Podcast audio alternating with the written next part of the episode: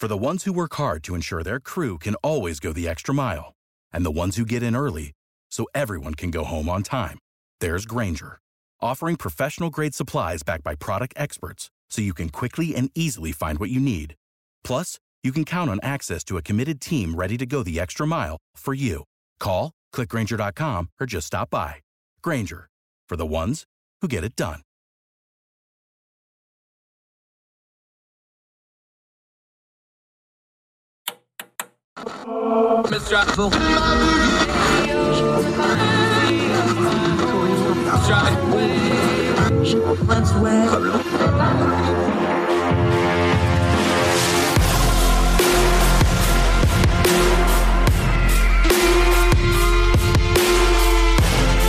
With your host, Andrew Donaldson. This is Heard Tell. Uh, welcome back to Heard Tell. Okay, this is going to be fun because I love when you can tie history and policy together into a current event and a current problem. We're going to do that right now. Uh, Neetu Arnold is joining us, another of our great Young Voices contributors. How are you, ma'am? Thank you so much for the time today. Yes, thank you for having me. I'm excited about talking about this subject. I am too. She's a senior research associate at the National Association of Scholars. That needs an acronym. I'm just saying. um, and she's the author of Priced Out What College Costs in America. But we're going to talk a little policy here. Uh, you're in the Wall Street Journal. Great get. Congratulations. Still haven't heard back from them yet. I'm available. Uh, the title alone gets my attention on this. A Cold War program gets hijacked. We're going to talk about the National Resource Centers. Let's start big picture before we zoom in on the National Resource Centers, though. This is not a new phenomenon where we have Cold War programs, Cold War policies, frankly, Cold War thinking that has zombified and still lurches forward today, along with some government funding and the bureaucracy that comes with it, is it? No, not at all. And I think this is a perfect example of a program that was conceived under an emergency that has outlived its purpose. And again, with the National Resource Centers, they were founded uh, as a Cold War emergency. Uh, this was in the height uh, of the Cold War. Uh, Sputnik was launched by Russia, or the Soviet Union, actually.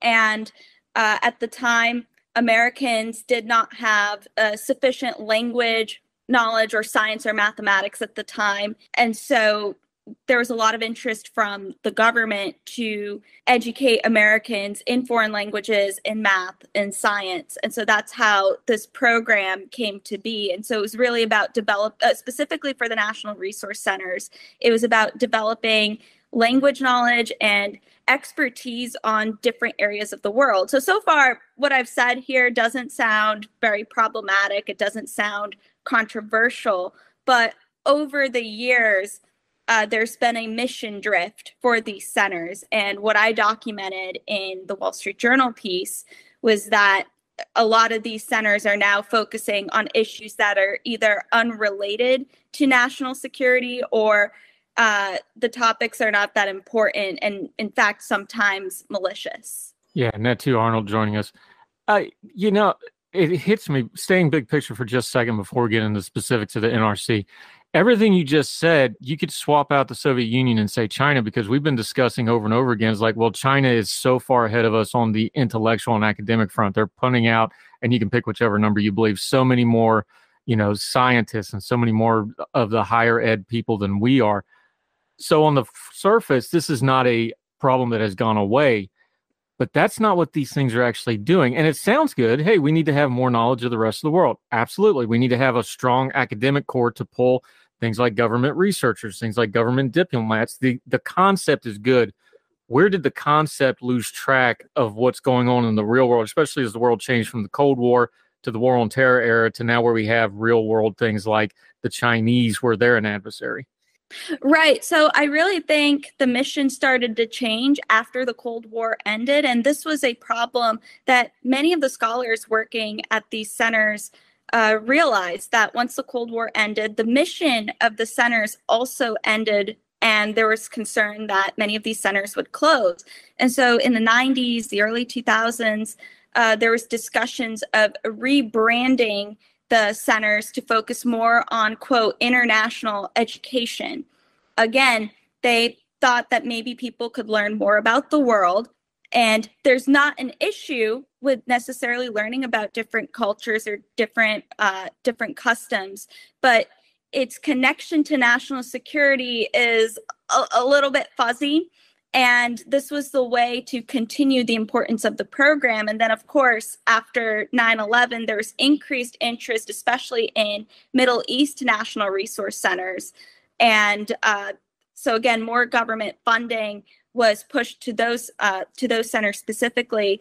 But again, there's so many people before me who have documented the bias of these centers and uh, after after the 2000s, funding got cut to many of these national resource centers. But again, we've never really gotten rid of the funding. And my argument is that well, it's time it's time to cut federal funding for these centers. Yeah, Neetu, Arnold. Before we get into the problems, if it was a perfect thing that ran perfectly, which we know there's no such thing, especially when a government bureaucracy gets involved, what should they look like if they were functioning properly? Because it, it, you know, it's kind of like counterfeit money. You know, the banks don't teach people with counterfeit money; they show them the real money so they know what the counterfeit looks like.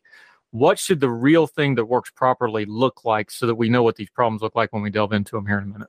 I mean, I think they should just teach languages and they should focus on uh, issues like uh, security relevant issues to these areas with devoid from ideological activism. And that's what i really document that that's what they're doing now that many of these centers are promoting ideological activism primarily uh, progressive or left-wing ideology so there isn't even a balance. Um, so that that's what i would say. It, it needs to it, it needs to not be focused on ideological activism yeah but this is the reason it's going to have the ideology in it let's be honest here this is going to be a, a role, the jobs that staff these things. This is going to be very academically heavy. The academic institutions are already leaning to the left for the most part. This is going to be bureaucracy heavy. We know the people in the bureaucracy lean to the left quite a bit. It seems like an inherently built in problem because, look, we, we talk about the system and the bureaucracy. Well, the bureaucracy's people. And when you're drawing from that pool of people, just demographically, I'm not even knocking it, just math wise, that's probably what you're going to get for the most part, right? Well, I don't think so. Actually, I think uh, the centers back back during the Cold War, during that time, I think there was a lot more objectivity involved in many of the people in the centers. Even if they had one particular view, they were able to teach these subjects without inculcating their own ideology. So I think it is possible, but we've clearly devolved from that. So in the context of today, I would say it's becoming a lot harder. Why is that? So if if it changed, was there a single? Now, obviously, the Cold War ended, so that was a major change. But you know, that was a, well, we're pushing forty years on that now. What changed then that this has become more ideologically, you know, to the left?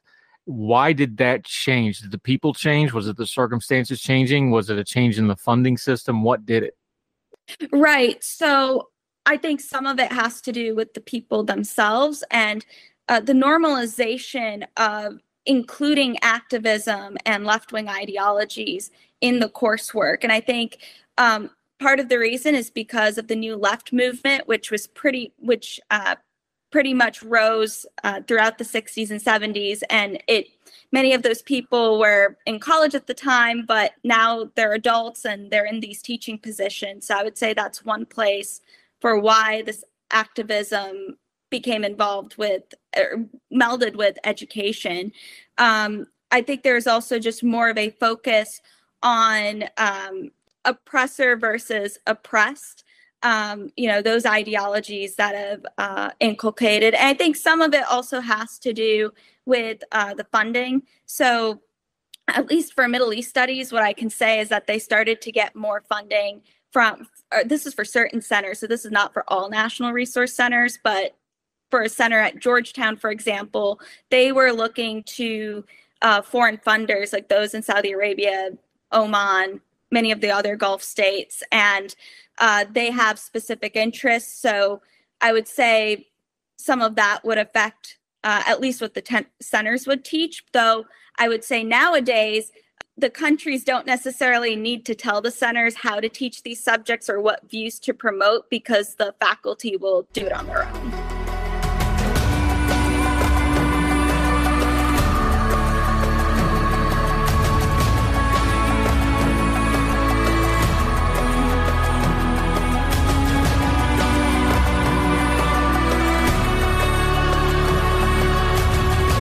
For the ones who work hard to ensure their crew can always go the extra mile, and the ones who get in early so everyone can go home on time, there's Grainger, offering professional grade supplies backed by product experts so you can quickly and easily find what you need. Plus, you can count on access to a committed team ready to go the extra mile for you. Call, clickgrainger.com, or just stop by. Grainger, for the ones who get it done.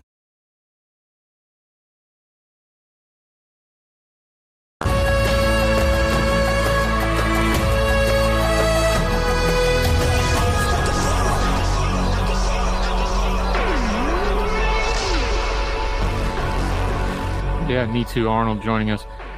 Let's look at it this way too. We're talking about ideologies here.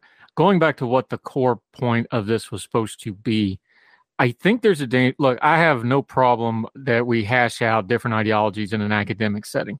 I have no problem that we hash out ideologies in a political and cultural setting. We need to. That's how our system's Right. grown up. That's how growth. We should be debating this stuff out. I do think there's a problem though, because what happens here is, let's be honest, we're Americans. We get a little myopic and tunnel vision. We tend to see everything through our American filter. And some of these things, some of these ideologies, some of these culture type issues, they don't apply when you start talking overseas and they don't apply when you talk to other countries because other countries' struggles aren't the same as ours. Their cultural struggles aren't the same as ours. This seems to be when you start trying to just apply the cultural issues of the moment, which is what happens when the ideology shifts, to these, which is supposed to be something to bolster how we see the rest of the world. That seems like two incongruent things to me at this point in time, the way it's being used now. Absolutely. And I think there's a big misunderstanding of what other people from different parts of the world view different issues and how I don't even want to say how we view it because I don't think it's everybody in America. I think there are many people in this country who would disagree with the way the academic establishment has gone about these issues. And I thought a good example of what I saw here, this disconnect, uh, was when Stanford University's Latin American Center, which again is supported through federal funds, it receives federal funds, um, decided to host a webinar on how we could use picture books to promote LGBT advocacy for Latinx, Latinx, Latinx.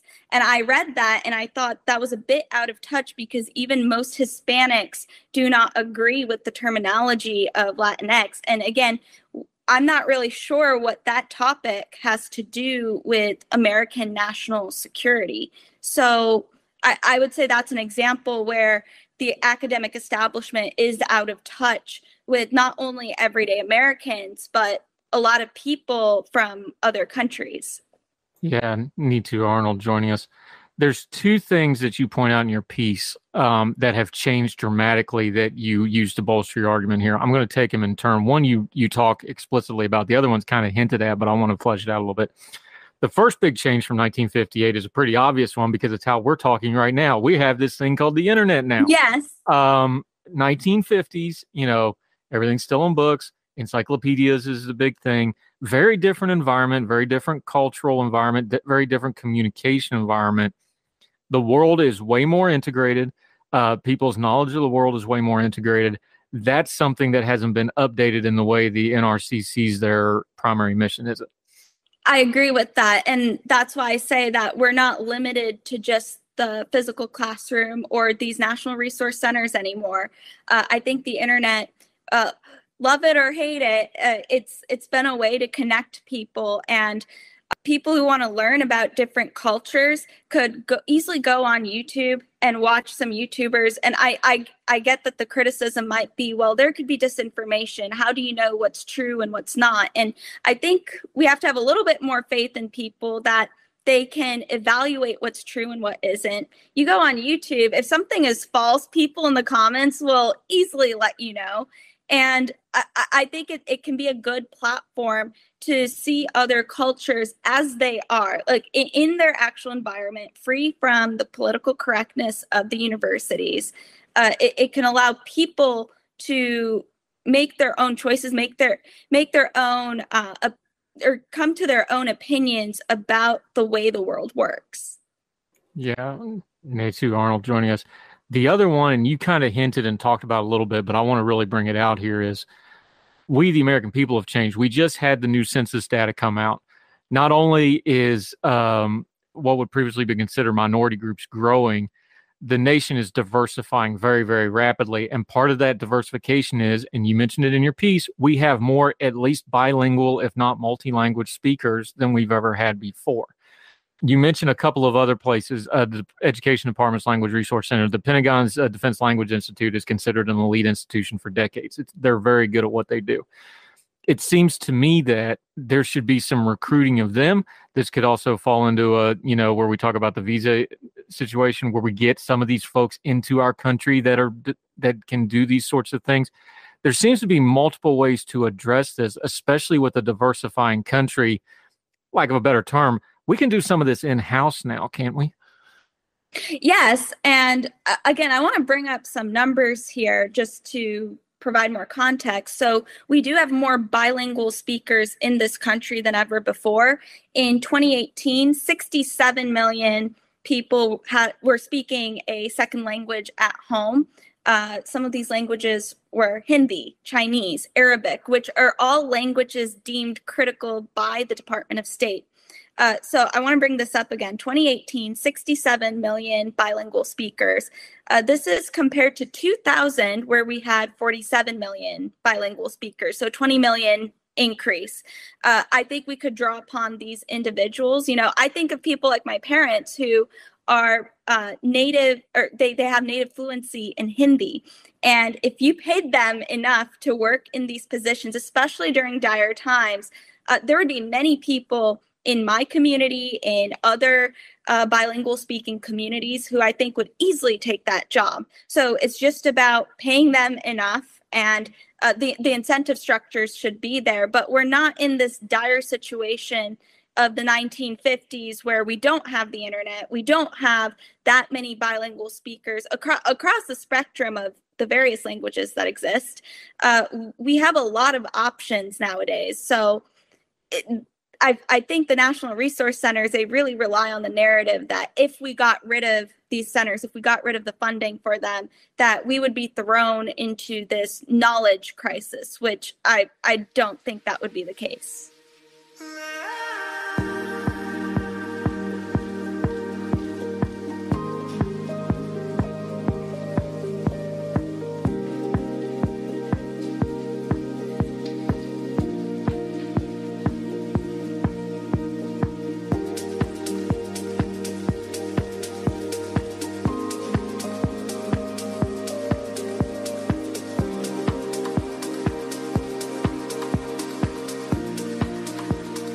Right. So, as usual, when you're dealing with a government program or a government institution that this is, you're dealing with funding and you're dealing with power structures because people don't want to give up their little hamlet of power, right? I don't want to put anybody out of a job. That's not what I'm saying. It seems like there's some redundancies in these centers. Like we said, there's some other things we could step up. There's other things that overlap and can take the burden on them. You know, it's easy to just say, let's eliminate something because, you know, you don't have to do all the red tape and you don't have to write all the law, right? But if you're going to eliminate it, this does seem like a program that can be absorbed into other parts of government, either by expanding other parts of government, expanding where it already overlaps. This doesn't seem like this would be a giant gaping hole if we got rid of it. This seems like something that just needs to evolve to the natural next level to me. It, I think it's realistic to assume that we could cut funding or even eliminate the funding for national resource centers and that's because we've already done it before. In 2010 or 2010 or 2011 uh, there were major cuts to uh, title vi funds which is some of the funds for the national resource centers. Uh, i believe it was a 40% cut which is major for federal programs. And my view is that if we could do it once we could definitely do it again. And as you say, there are redundancies here. So again, either we cut the funding or some some of those funds could just go to other departments, but there is no reason to have these redundant institutions, especially when they are not teaching things that are relevant to national security. Yeah, Neetu Arnold joining us. Uh, let's go back to big picture where we started after going through you know policy stuff and and bureaucracies. You got to wade through a little mess to get through and people's out. Let's go back big picture for a second because I think it's a fair criticism that the worldwide literacy of the average American is probably not where it should be as far as you know our place in the world how the rest of the globe does things how other cultures do things i think that's a fair criticism i am an american i love my country but i've also lived overseas so i've got to see it from that side looking back in i think that's a fair problem what would be a good way to address this not just bureaucracy wise because that's always going to get took over and you get mission creep like you talk culturally, the way we deal with our social media, the way we deal with intaking information. We already talked about it. We have the internet. We can look up anything at any time instead of just, you know, doing cat pictures and yelling at DC. What's some things that the average person can do on their own to raise their worldwide literacy, for lack of a better way to put it, which is actually the core value of what this was doing in the 50s was, hey, we as a country need to pay better attention to our place in the world. What can we do individually to just go ahead and do that on our own now? I mean, I would say, you know, maybe this is just my view on this. From the people I've spoken with, I actually think they know quite a bit about the world. And there's a lot less understanding of the way things work here in America, whether that be the way our government works. Uh, you know, for example, I work on student loans, uh, the, the issue of student loans. And there are many people who don't realize that uh, federally backed student loans that's fu- that's paid by the taxpayers uh, that that connection isn't clear and there's a lot of lack of understanding even about our own history in this country um, whereas i see a lot of people and they seem to know something about another place or the food of another culture because we have a lot of that here in america so i, I do think some of this just starts from uh, you know in k through 12 education having uh, str- uh, better reading education. Part of learning about other regions in the world requires knowing how to read, and be- because you can read a lot of these things in books on the internet, uh, watching YouTube videos. I think YouTube is a great tool for this, where people talk about their experiences traveling to other parts of the world and even people from other parts of the world will comment about their experiences. So I, I do think it's about having a stronger K through 12 education system and uh, just more reading. Yeah, and I think this is uh, this is one of those things where we bash the internet and we talk about all the kids are always online and stuff. I look, my two youngest are teenagers right now. I'm telling you, they're way smarter than I was, and they know more. And they and yes, there's a lot of silly on TikTok, but there's also stuff on there that piques their interest, and they go look it up and dig into it further cultural stuff. So I think this is partially a cultural change that, um, and our government is always slow to adapt to cultural change. But yeah, the generation coming up next, you know, my kids' generation, they got no problem if you tell them something, they go look it up and fact check you on the spot. So I think some of yeah. that might be coming. Um, just to put a cap on this, you wrote about the National Resource Center. We're going to put the piece up in the links. Wall Street Journal. Read the whole thing for yourself. She also has quite a few links in there that you need to click through. A lot of data on there. Read it. Make up your own mind, like we already said which would be the fix with this? Would this be a administrative fix with the bureaucracy? Would there be, need to be a piece of legislation? Um, if we were going to pare down and or eliminate this and or fold it into other programs and somehow do it that way, what's the remedy here? Is it administrative? Is it legislative? What do you think? I think it's more legislative. Uh, I, that's what's been done previously, so I would think that's where the change would need to be.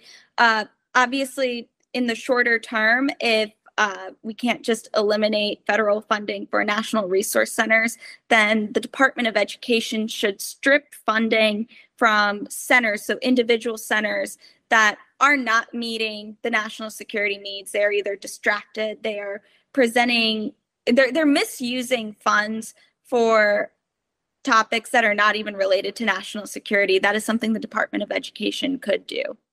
Neetu, Arnold. Uh, I love these topics because there's so many of these programs like this that they kind of outrun their their original program and they just keep going and going. It's the old uh, Reagan line about the closest thing to eternal life is a government program. Here we got one of them. Could be useful, needs to be looked at and dealt with. We appreciate it when you bring things like this to our attention.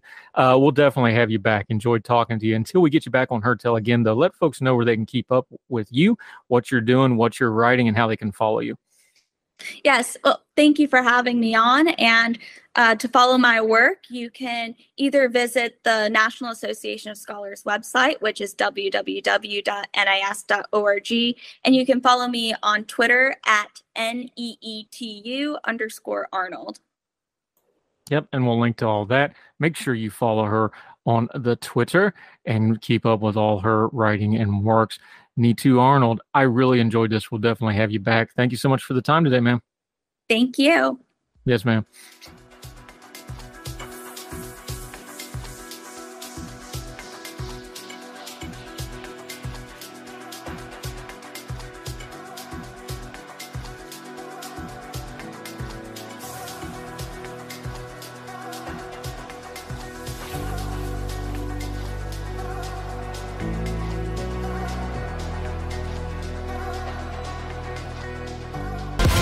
Back to Heard Tell. I'm Andrew Donaldson. Thank you so much for giving us the most precious thing you have, your time.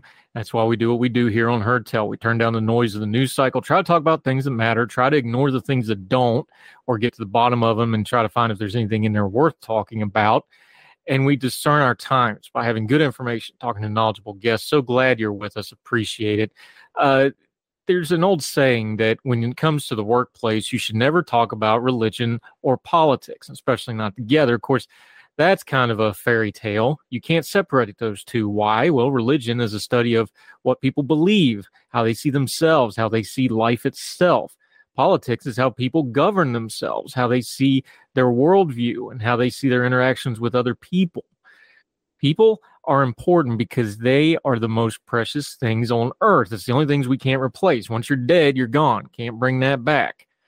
And our perceptions of how we treat other people and how we treat ourselves and how we view people is important. So, no, religion and politics is not inseparable, no matter how much you may want it to be, how much you probably don't want to talk about it in certain work situations. I get that. I've enforced that rule a time or two when I was in charge of things. But we talk religion and politics on this show, and they go together because people are complicated. And those things feed into how they see the world, how they see politics, and how they see each other. Let's go to an opinion piece in the Washington Post. This is by Paul Waldman. Now, I don't agree with absolutely everything here, but he drives to something that I want to discuss. So I'm going to read his piece as a basis, and we're going to talk about a few things real quick. Again, these are Paul Waldman's words um, from the Washington Post. Constitution may forbid any religious test for public office. But where politics is actually practiced, candidates are constantly testifying about their faith, hoping we'll all see them as principles and morals, no matter our own beliefs. Yet, despite what many voters believe, there's very reason, little reason to think there's something worthwhile about piety in politicians. A recent kerfluffle over comments by Jenna Ellis, an erstwhile Trump lawyer, current senior advisor to Pennsylvania Republican gubernatorial candidate Doug Mastriano, who himself adheres to odious Christian nationalist worldviews, made this question newly relevant. Ellis responded to a recent Post article on Democratic nominee Josh Shapiro's Jewish faith by tweeting that, quote, Josh Shapiro is a best a secular Jew in the same way Joe Biden is a secular Catholic, end quote. It was an utterly vulgar for a Gentile like Ellis to pass judgment on whether any Jew is sufficiently Jewish. It's also a particularly weird way to attack Shapiro, who is devoutly observant. Again, this is Paul Waldman writing in the Washington Post. Unfortunately, this wasn't too surprising given the recent eruptions of anti Semitic remarks from high profile conservatives, including Donald Trump, who has a long history of tossing around anti Semitic tropes while expressing surprise that more Jews don't abandon their values to support him. Most notable, though, is the implication that being more secular in Ellis's eyes would make Shapiro more objectionable as governor. Is there any evidence at all that pious and observant politicians make better governors or senators? Are they wiser, more compassionate, more competent? Possessed of more integrity of those who don't regularly attend services or look to scripture for policy guidance. There is, I haven't been able to find it. In our long history of rogues and villains in public office, the highly religious are more than adequately represented. As in the rest of society, there's no pattern in which the corrupt are more likely to be secular and the moral more likely to be religious, either personally or in their official capacity. Again, this is Paul Waldman's writing. I'm going to talk at the end of it, but let's go through this first. And there are plenty of less religious office holders carrying the quantities that the faithful is supposed to bring. Take somebody like Bernie Sanders, who, unlike Shapiro, happens to actually be a secular Jew. Despite never claiming his religion should dictate policies, Sanders embodies what advocates of pious politicians say they want. You disagree with him, but he's clear and consistent with his principles and his positions and decisions. They're unwavering, and among other things, his supporters believe they immunize him from corruption. We can argue that some other time campaign contributions won't necessarily change his positions. And as so often happens when people claim they're looking for principles, what they're really after is nothing more than politicians who support their team. Nothing demonstrates this more vividly than evangelicals' rapturous embrace of Trump, whose professions of faith are comically phony that not even his supporters can believe them. When Ted Cruz ran against Trump for the GOP 2016 presidential nomination, he said, Any president who doesn't begin every day on his knees isn't fit to be commander in chief. That's a Ted Cruz quote. But the GOP's religious base turned away from Cruz, and all the other more religious candidates give their support to Trump. Seemingly the living representation of character flaws Christians are supposed to abhor. But why? Because what really mattered to them was Trump hates who they hate, and they don't care what his Bible verses, his favorite book, that's in quotes, but can't name a single Bible verse. Remember 2 Corinthians? That was fun. That happened to Liberty. He hated and infuriates liberals, and he fights the culture war, and that's what mattered to a lot of them. And to a degree, this is Paul Waldman writing now, not me. He said, and to agree, they're right not to care and the rest of us shouldn't either. Among the benefits of not worrying about how often a candidate sits in the pews, we may finally get some representation for the tens of millions of Americans who aren't religious. An important recent development in the faith of Americans is the rise of the quote unquote nones, the rapid increase in those who tell post- pollsters they don't believe in God or don't identify with a particular religion. They make up a quarter of Americans, and the numbers are even higher among young people. And yes, there's even such a thing as a conservative atheist and conservative liberals out there. Yet there are almost no nones serving in Congress. Christina Sinema of Arizona may be the only one. A candidate's faith may sometimes be a shortcut to know which positions they'll take, but it won't tell us whether they'll be honest and trustworthy. There are plenty of things that go into being a good public service, but being religious isn't one of them. That's Paul Waldman writing in the Washington Post. Don't agree with all that, but he's driving at something, and I want to use that as a basing off point there's a lot of ways you can talk about religion and politics, and almost all of them are fraught because somebody's feelings are going to get hurt somewhere in there. Even inside of faith groups and denominations, or however they're divided up, you can't get people to agree on anything. Trust me, I'm a Baptist. We argue everything from casserole to colors of the carpet to what kind of music. We can't agree on anything about anything. And that's just inside of our own little corner of the religious world. That goes for a lot of other people too, Catholics, Muslims. I'm sure our Jewish friends argue about certain things during synagogue meetings. I don't know if they have business meetings or not, but in our churches, we certainly argue over everything. We can't agree on very much, even inside the confines and constructs of our faith. So when you start talking about politics and religion in a big pluralistic society like the United States of America with 330 million people getting more diverse by the minute, and polling shows us getting less religious by the minute, you're going to upset a lot of people no matter how you address this. So let's kind of keep it on a practical level and just deal with it this way. Here's one of my rule of thumbs when it comes to a candidate and their religiosity, for lack of a better term to put it, what they say. As in all things, judge actions, not words, because anybody can learn the buzzwords, they can speak the languages, they can say the right things, they can even quote whole verses of scripture It doesn't really tell you anything about their personal life. So I already can hear it now. There'll be folks from our Christian friends that'll be like, it's not very Christian to judge. Okay. It is Christian to fruit inspect. That's in the Bible. Might want to check that one out.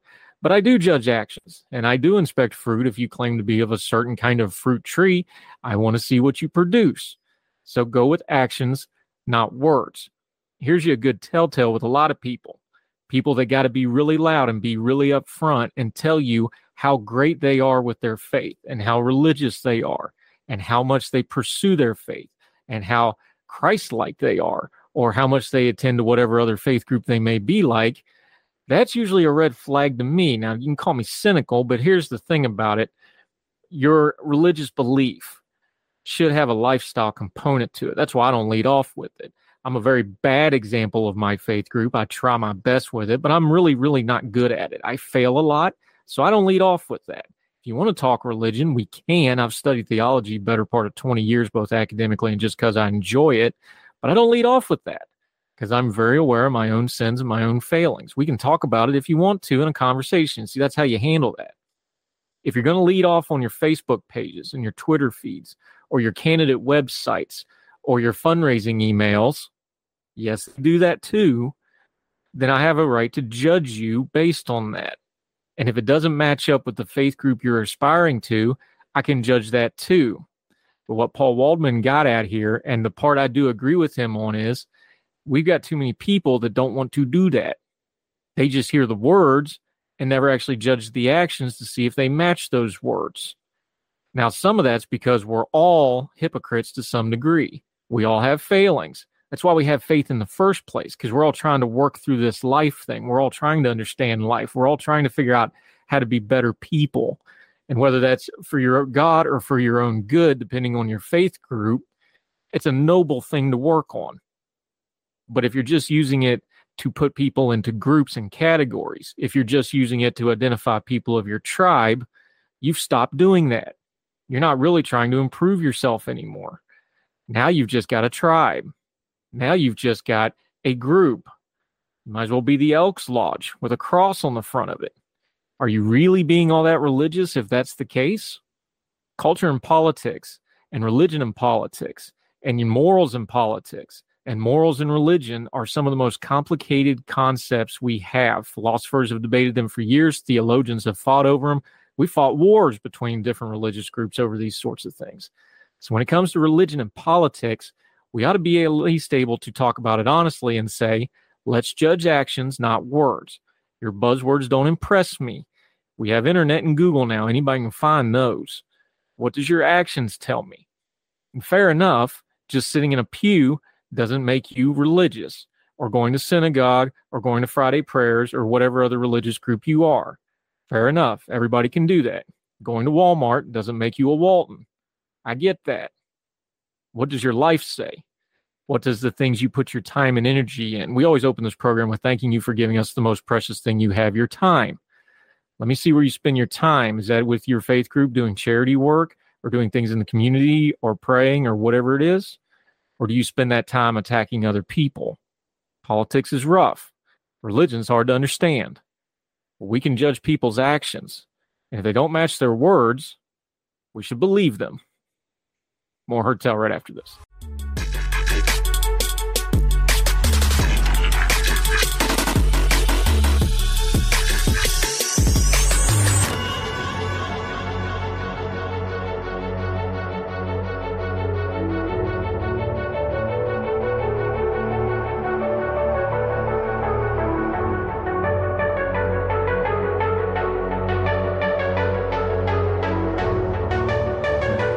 Welcome back to Heard Tell. Uh, this is fun. We love having her on here. She has become our go-to when it comes to healthcare policy because that's what she does. She works in that field. She explains it so well that even I can understand it. Elise Amez-Droz, back on the program, Young Voices contributor. How are you, my friend? Great to see you again. I'm doing great. How are you? I'm good. You got in the Wall Street Journal. Way to go. I'm still waiting on my call from them. Open DMs. I'm available. um, there's really two parts to this story that you're covering. One's going to get the headlines and the trending topic, and the other one is actually a more universal problem, but they both converge here. Um, the Senate has a bill. This is a bipartisan bill. Rand Paul and Cory Booker, usually not two guys you would normally associate with each other. They're pretty much as different as different can be on a lot of levels. They came up with this FDA Modernization Act. Now, as we all know, names of bills means absolutely nothing. This was actually kind of pretty close, though. It is a modernization of the FDA, and this is pointing to something from the 30s that does need modernized. Before we get into it, in a perfect world, if we take it at face value, what is this bill supposed to do? This, this bill is simply there to end the mandate that pharmaceutical drugs be tested on animals before human trials. So, if it all goes well, it will simply say pharmaceutical companies are welcome to use animal testing or another way of you know demonstrating that a drug is safe before they start administering it to people um, to to proceed with the trials. Now, this is a mandated law. It goes back to 1938. They're just removing the mandate if they don't tinker with this too much, trying to get it passed. Correct. Yeah, it, this is not a ban on animal testing. I'm sure lots of people would like there to be a ban. Uh, animal lovers don't like the fact that we can't test on animals, but this is again bipartisan bills are not that exciting because it just means everyone kind of agrees. Here's just saying hey this is an outdated mandate. Like you said 1938 um, the, the, congress ordered that um, animal testing be part of those trials and or like precede human trials. And now that we've developed much better technology to test drugs we no longer need to rely on human testing uh, on, on excuse me on animal testing to uh, be able to uh, test the safety of a drug before we administer it to people. So we're just saying you, you do it, you don't do it, it doesn't matter to us as long as the drug's safe. Yeah, we'll touch on the animal testing part because that's the one that probably most, you know, that's the one that's going to trend on Facebook. It's like, oh, let's talk animal testing because people react to that strongly. Big picture wise, and you do a good job of laying this out in the piece. Can we just stop because we we skip over numbers and don't 1938, it's 2022, and we're just now looking at this law. How many laws are on the books like this from the 1930? We dealt uh, with another guest yesterday. We were talking about a law back from the 1880s that was put into effect to try to. We covered it with, out in Colorado where they were trying to shut down a Rocky Horror Picture Show with a law from the 1880s about you know public nudity this is way more widespread than people realize is like we have all these zombie laws on the books that just go and go and go because nobody ever updates them that's actually a more universal problem and something that that is in the purview of congress and state legislatures to do. They don't do it very often. Right. And i will put that out like out there first. I have nothing against old laws. I think laws you know laws should actually last a long time because it's hard to put to pass a law. It's hard to uh, implement it. And uh, it affects lots of people, right? So we want good laws to be passed and then to be there so that we can rely on them.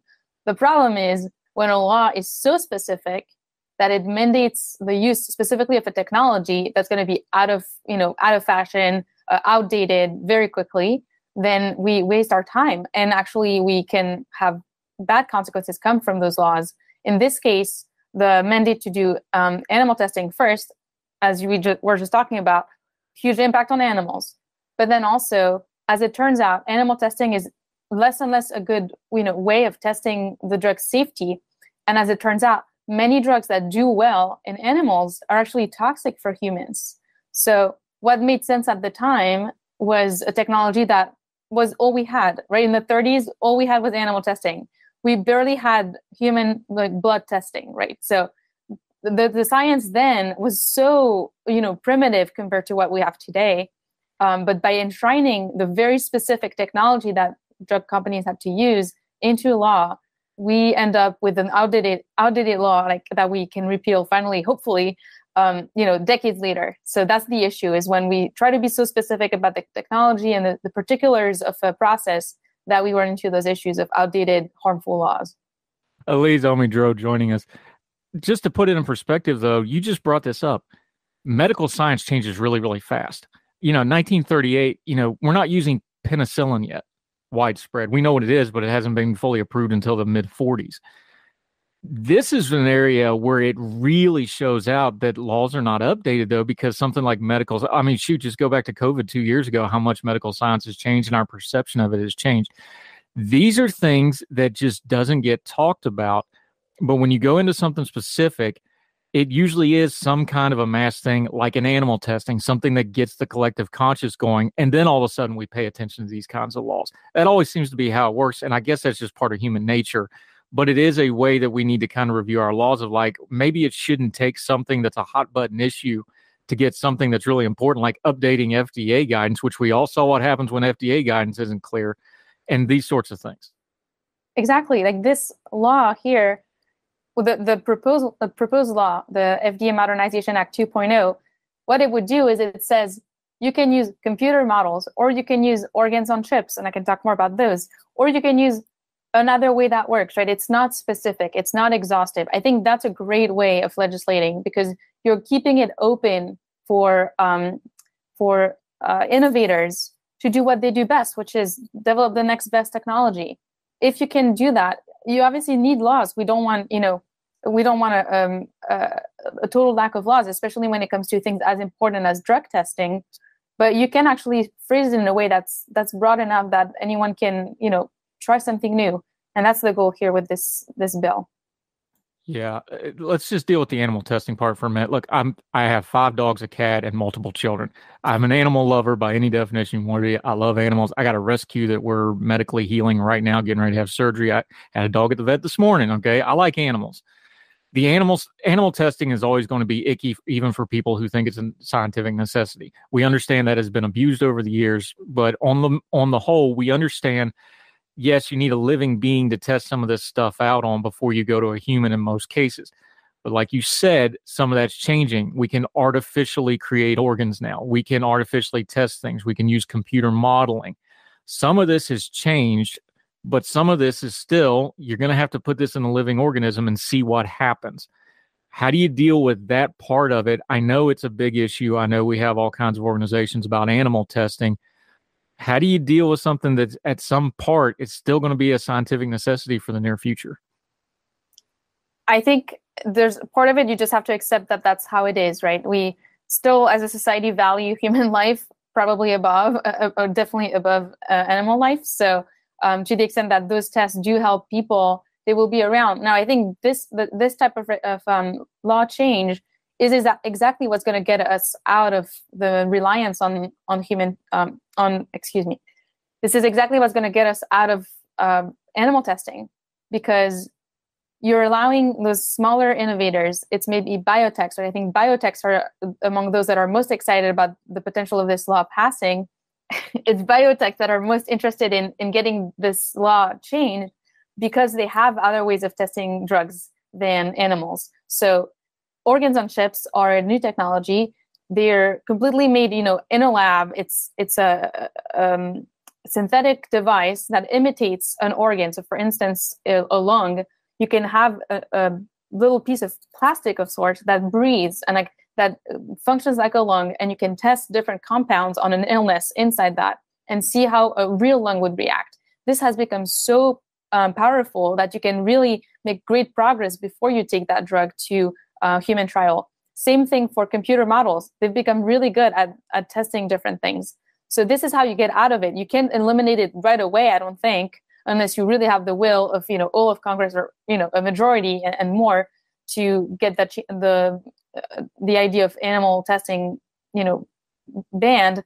But you can still quickly eliminate it by allowing innovators to be innovative the amazing thing about um, moving away from animal testing is that it's much cheaper to do it that way, right? Like you can imagine that animal testing is very pricey to do. You have to have all the animals on hand. You have to take care of them. Have to have, um, you know, be compliant because there are obviously lots of rules around how you do the, the testing. Those things are very um, expensive and complex. So they keep out smaller entrants from the biotech space. And by removing those mandates, you can actually allow more entrants to come in, more competition, that becomes cheaper. And who doesn't want right a, a cheaper drug? I think there's such a high demand for more affordable drugs right now. So when you make the process less expensive, you actually drive the market in that direction because the bigger players that are going to want to continue to do human testing, they they actually won't want to um, uh, you know do it anymore to the extent that they have cheaper ways of doing it. So i think this can really be eliminated through competition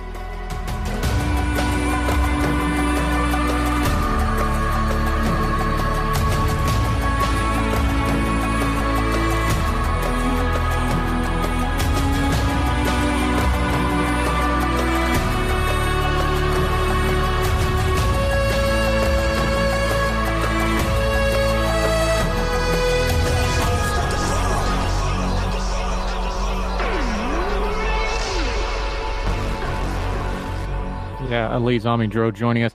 There's another component to this, and you talked about the cost of it.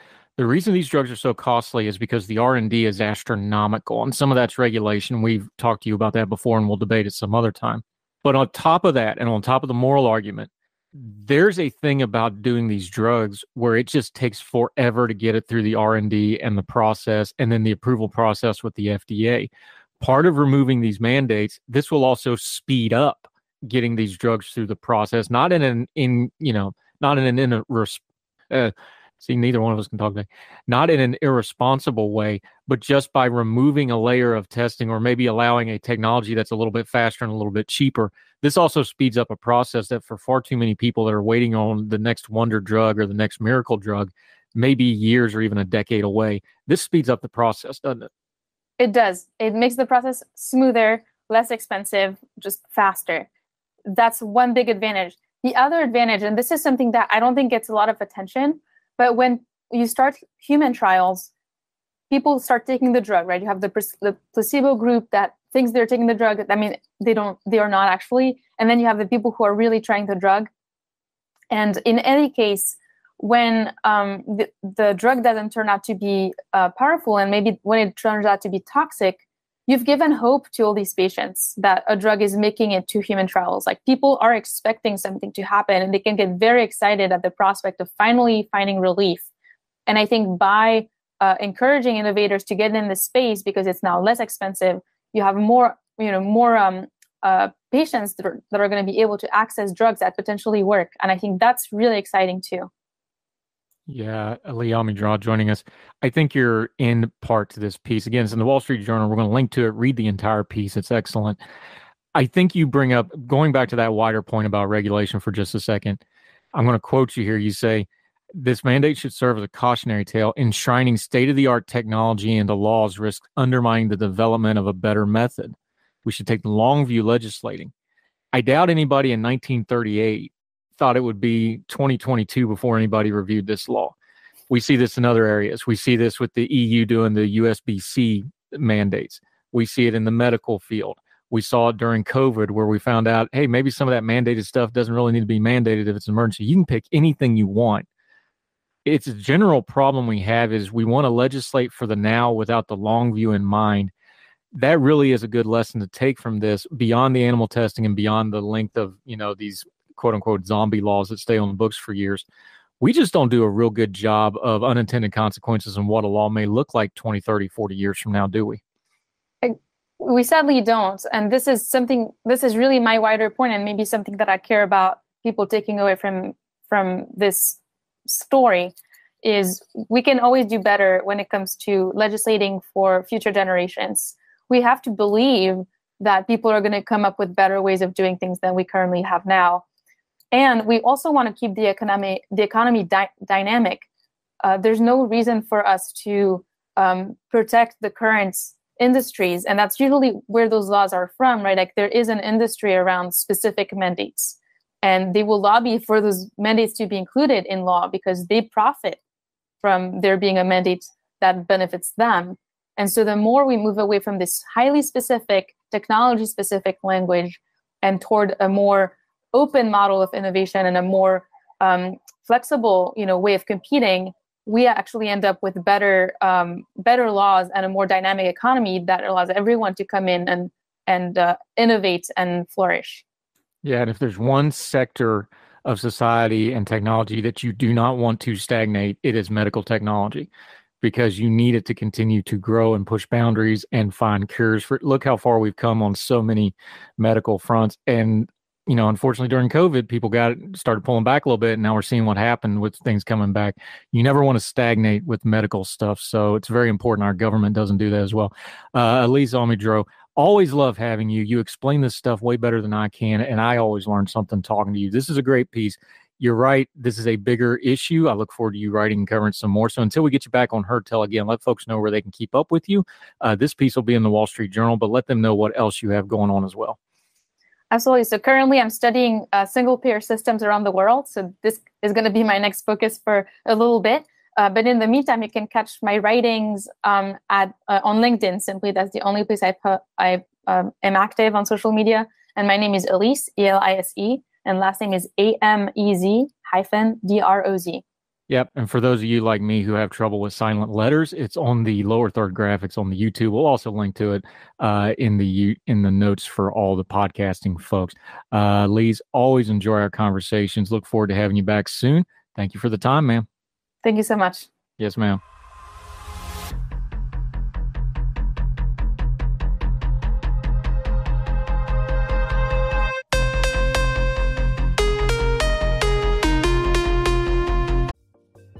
Folks, if you've listened to the Heard Tell program, you've heard our friend Gabriella Hoffman, but you need to make sure you're checking out her podcast, District of Conservation. It's a podcast exploring the nuances of true conservation efforts from DC and beyond. From topic discussions to exclusive interviews with conservation and energy newsmakers, Gabriella keeps listeners appraised of the latest news stories while elevating important voices.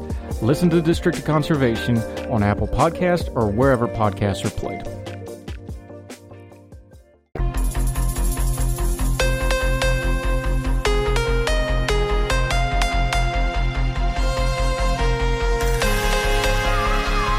Ah, welcome to Tell. I'm Andrew Donaldson. Thank you so much for giving us the most precious thing you have, your time, and we never want to waste it here. That's why we do what we do.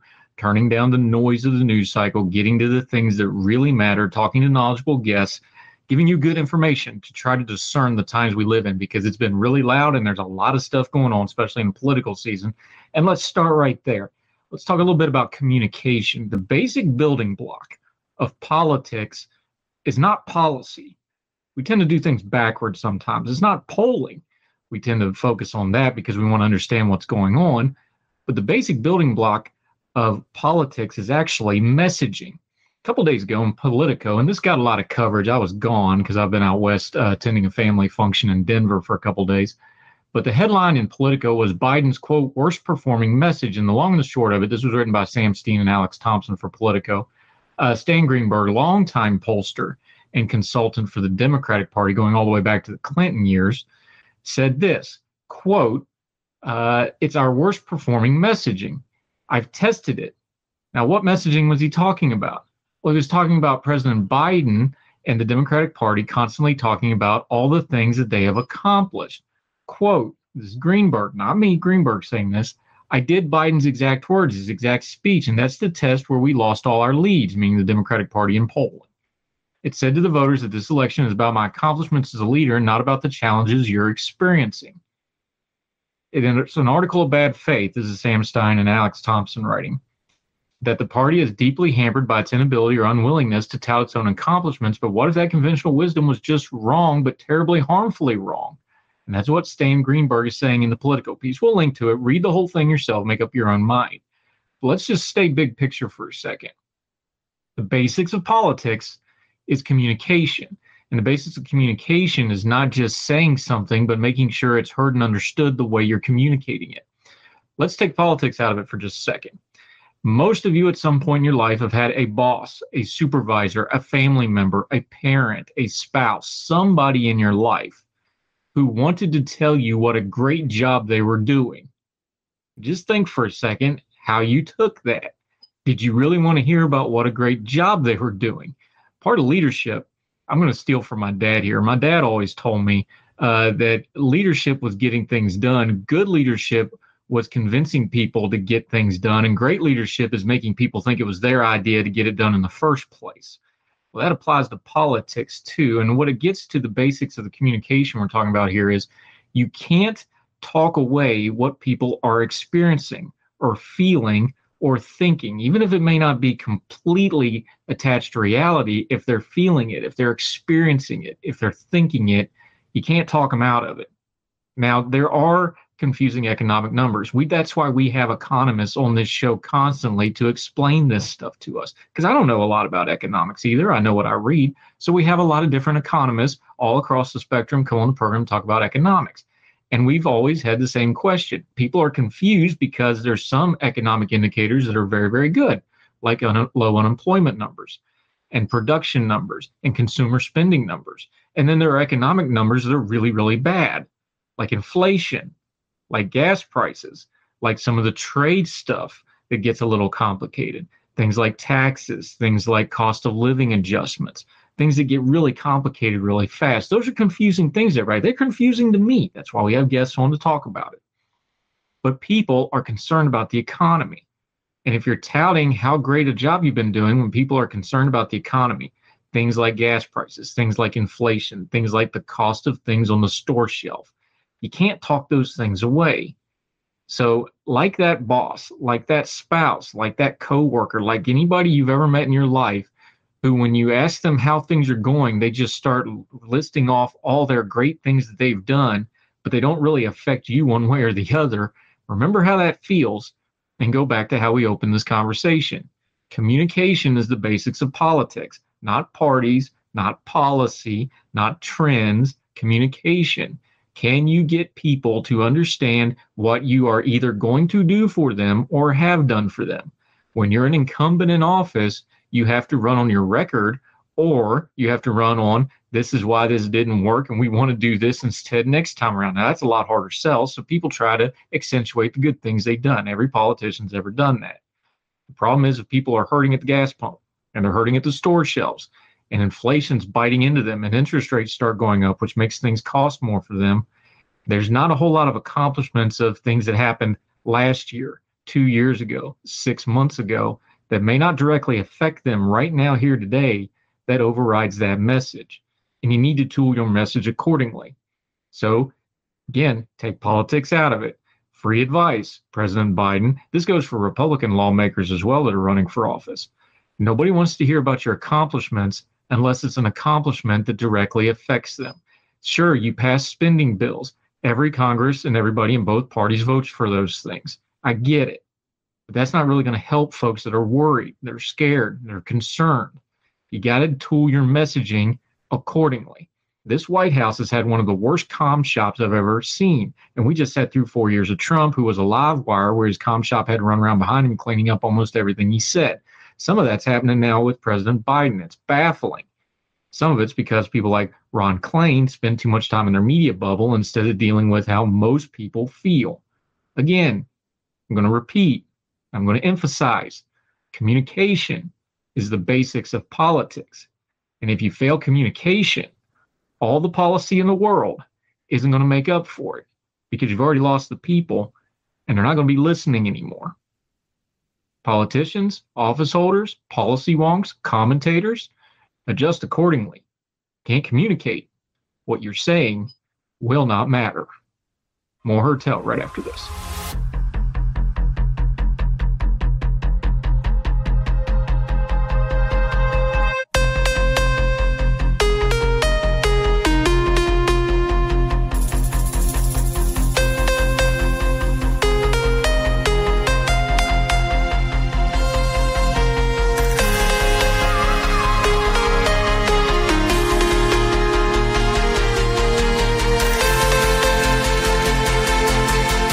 Back to Heard Tell. Okay, she was not nice to me off air on email. She's like, Are you sure you want to talk about this again? I'm like, No, but we have to because y'all keep doing it up there.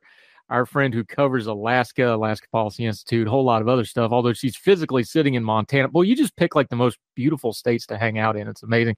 Sarah Montalbano is back on the program again. How are you, my friend? I'm doing well. How about yourself? I'm doing better than y'all's ranked choice voting. What is going on? You you and your spectator piece, we've linked to it uh, you just come right out and call it the shambles that it is here. Uh, I'll use your verbiage. Uh, Alaska's ranked choice voting was a fiasco, and the places like Nevada should take note. We've gone over this a little bit, so let's let's just start with the big picture part of this. The is it an idea problem or was it an execution problem or some ratio thereof? This is definitely a structural problem with ranked choice voting. Um, you know, Fair Vote and progressive cheerleaders like those organizations, um, they say that it mitigates vote splitting, uh, minimizes strategic voting, and even reduces political polarization. Uh, but the truth is that all of these things are baked into the process, and I think it makes it a lot worse than a single vote system. Now, you, part of the problem here was you had, of course, um, the long-term congressman died in the middle of this, so you have back-to-back elections for the same seat, which really confused everybody on a lot of levels. You've also talked about just physically here. The way the ballot was laid out was kind of a mess. The fact that you're voting on, you know, to fill the seat and then you're turning around and voting for the longer term basically at the same time with a couple weeks difference just the mechanics of this thing got really messed up. And I know people want to talk about the political theory and ranked choice voting and the pros and cons of it. Just the basics of filling out the ballot and getting it in people's hands to vote. That's the simple part of this that really seemed to fail and break down before you get to any of the theory, right? Absolutely. Yeah, it was extremely confusing, I think, for a lot of people. And what's worse is that on August 16th, the general election for the special race for House uh, was on the backside of the ballot, which had all the primary elections, which were choose one for November that were coming up on here. Um, so this whole special election situation was a, a, really odd first test of ranked choice voting in Alaska, uh, and that was complicated by Al Gross, the nonpartisan candidate who got the third most votes in the primary, he dropped out, and so there were only three candidates on the uh, special election ballot rather than uh, four. So it was really interesting. Uh, just logistically, there were a lot of wrenches thrown in this time around. Yeah. Now, on the political side of this, of course, the big name was Sarah Palin trying to do a comeback. Al Gross is known from the last cycle. We'll set him aside for the minute. Mary Peltola is the one who came out of this thing. She came out even stronger in the second part of the voting. So she seems pretty secure now.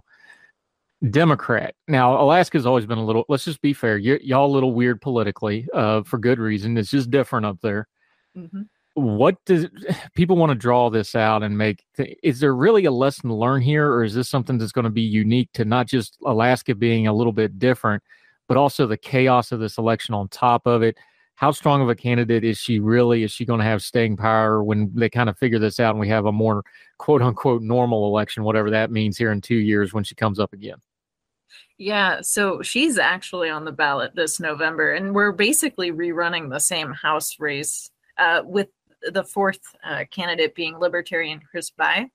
Um, so we were looking again at Palin, Begich, Peltola, and Bye.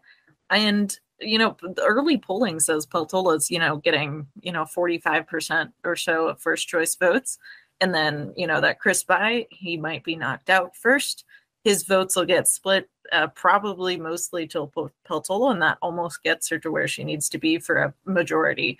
Um, so I think you know she really wasn't well known in Alaska before uh, she was you know put up on this this election, this early special election ballot. Um, and I think people really rallied behind her, especially because Gross dropped out and he endorsed her, and he's now running again in November. So that's that's a big part of it. I think uh, she'll be able to perhaps keep her seat, which is going to be odd to have a Democratic representative from Alaska. But we've always been a little independent minded. Speaking of independent minded, you got a quasi independent senator who ducked into this race in the last few days. Uh, Lisa Murkowski, who's always been a little bit of an odd duck politically. Of course, again, it's Alaska, it's just different. Um, of course, we know she's had her fights. She's very much a centrist in whatever way you want to define that word she basically came out and endorsed Peltola, And they seem to be working to, they have at least some kind of a public communication relationship, whether it's for their own good or their own political purposes or whatever. This is a real thing. They they have talked. They came out publicly. What does that do to this race, and what does that do going forward for both of them? Because you know Lisa Murkowski is, of course, the name out of Alaska politics now. With Don Young died, mm-hmm. what do you make of that? That's an interesting question. I think Murkowski has always known that under ranked choice voting, she's going to do very well. I wrote an article for the Spectator World um, basically outlining how she doesn't really need the Alaska Republican Party to like her or or uh, endorse her in any sense um, in order to possibly win this election. And early polling says she's doing very well. Um, you know, Democrats are going to Democrats that are supporting Peltola anyway are likely to give a first or second choice vote to Murkowski uh, because they know that she's a very crucial swing vote um, in the Senate there. And um, you know, I think Peltola is getting a lot of cred for bipartisanship from this too. Uh, that you know, Republicans looking at their representatives might say, "Gosh, I really don't like Sarah Palin. I don't really know about Nick Begich, uh, but you know, Peltola's gotten this endorsement. Maybe she'll be able to work across the aisle." Um, and so that's that's I think the idea behind that strategy.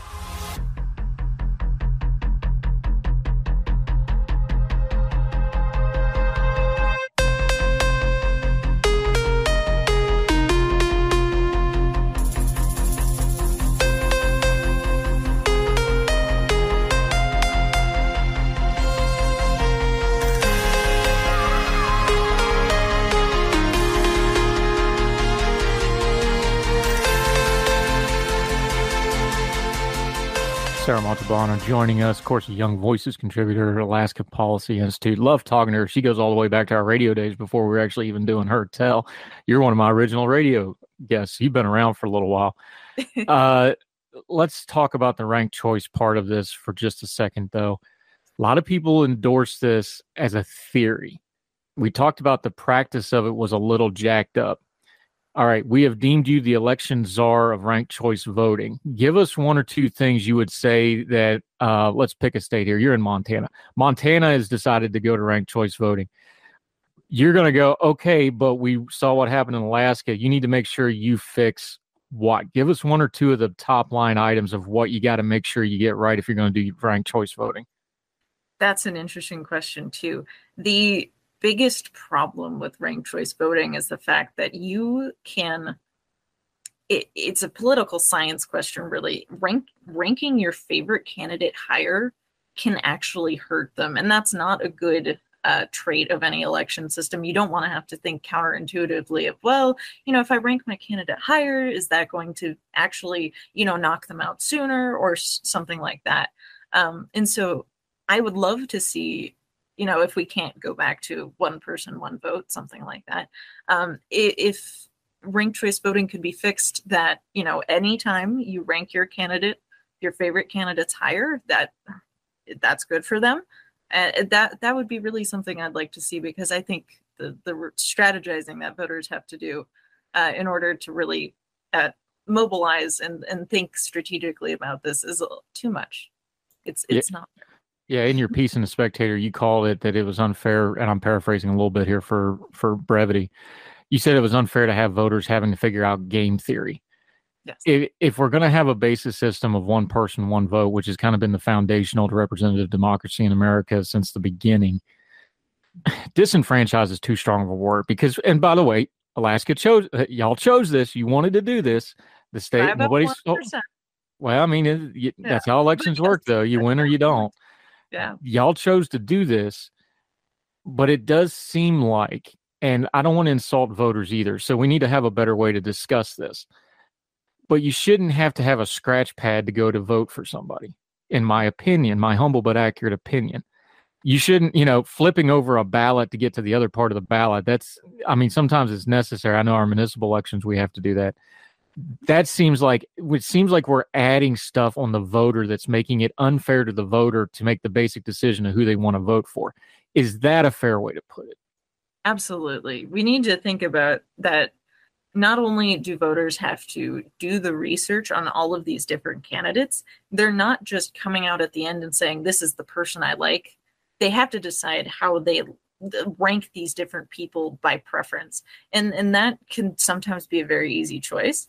Um, but that's that's not necessarily. And then you have to think about what's going on on the rest of the ballot. I mean, you're looking at judicial uh, seats, yes or no, a, a, bunch of those. You're looking at ballot initiatives. You're looking at several different races, four candidates each. It just really starts to multiply the amount of research that voters have to do.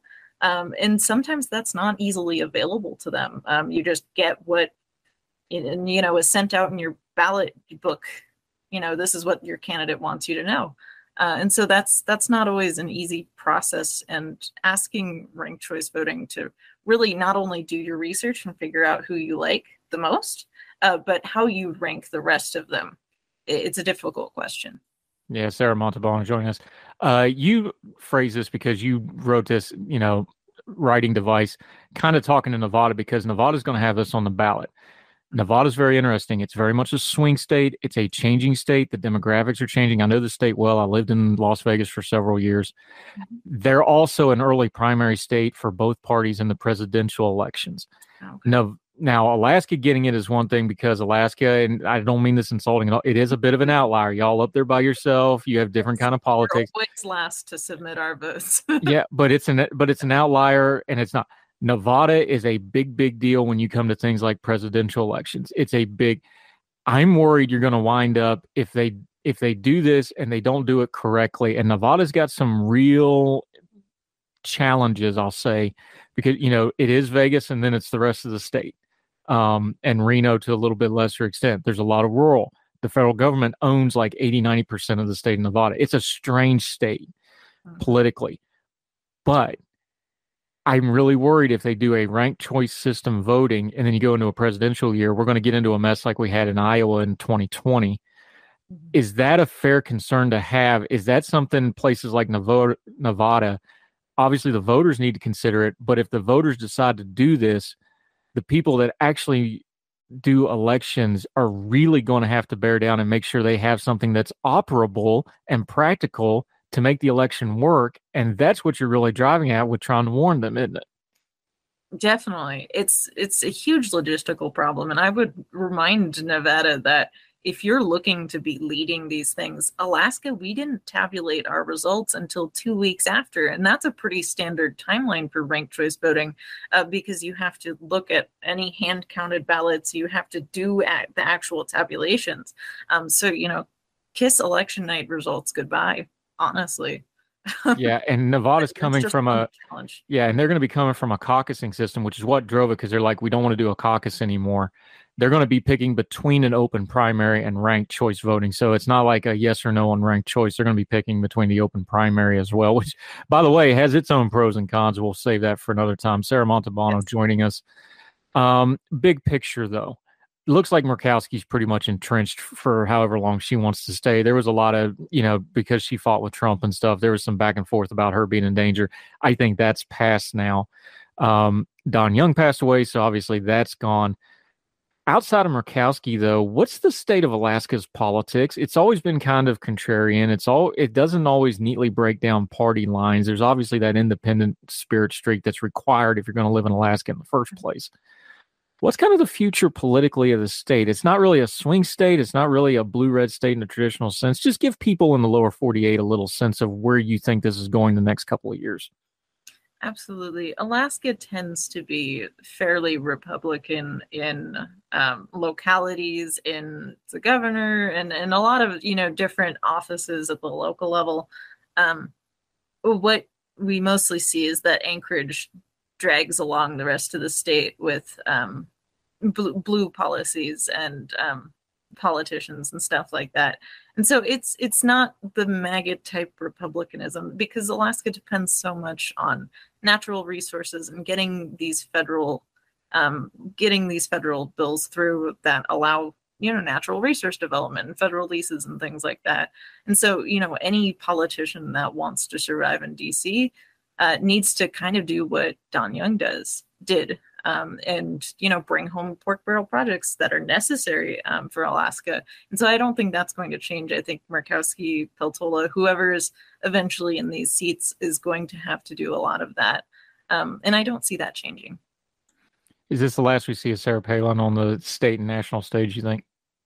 Oh boy, I don't know. I think a lot of Alaskans hope that it is, um, but it is difficult. I just I'm not seeing the hard campaigning that she did for the special election. I'm not seeing so much of that in the lead up to November 8th um, coming up. But you know, it's it's very possible that she'll disappear for 10 years. It's very possible that she will consider running for another office in 2024 or 2026. Yes. Yeah. have to wait and see. One thing we know, we will continue to have Sarah Montalbano on the program. We love talking to her. Uh, give folks a chance to follow you, what you've got going on, some of your writing you got going on, your Young Voices work, your policy work. Till they see you again on Heard Tell, let them know how to keep up with you. Absolutely. You should find me at www.alaskapolicyforum.org. Uh, you'll find my writings about education. I'm actually an education policy analyst, not elections. Um, and uh, I, you can also find me on my Young Voices talent page where I'm the Northwest regional leader for Young Voices. Yeah, because there's nothing going on in education right now. We actually, I, I we're going to have you back on to talk a little education because some of the new numbers that are coming out are just startling. But uh, it's election season, so you got to get the election out of the way. So you're doing good work, doing double duty, my friend. Sarah Montalbano. Always enjoy talking. Thank you for the time today. It's a delight. Thank you. Yes, ma'am.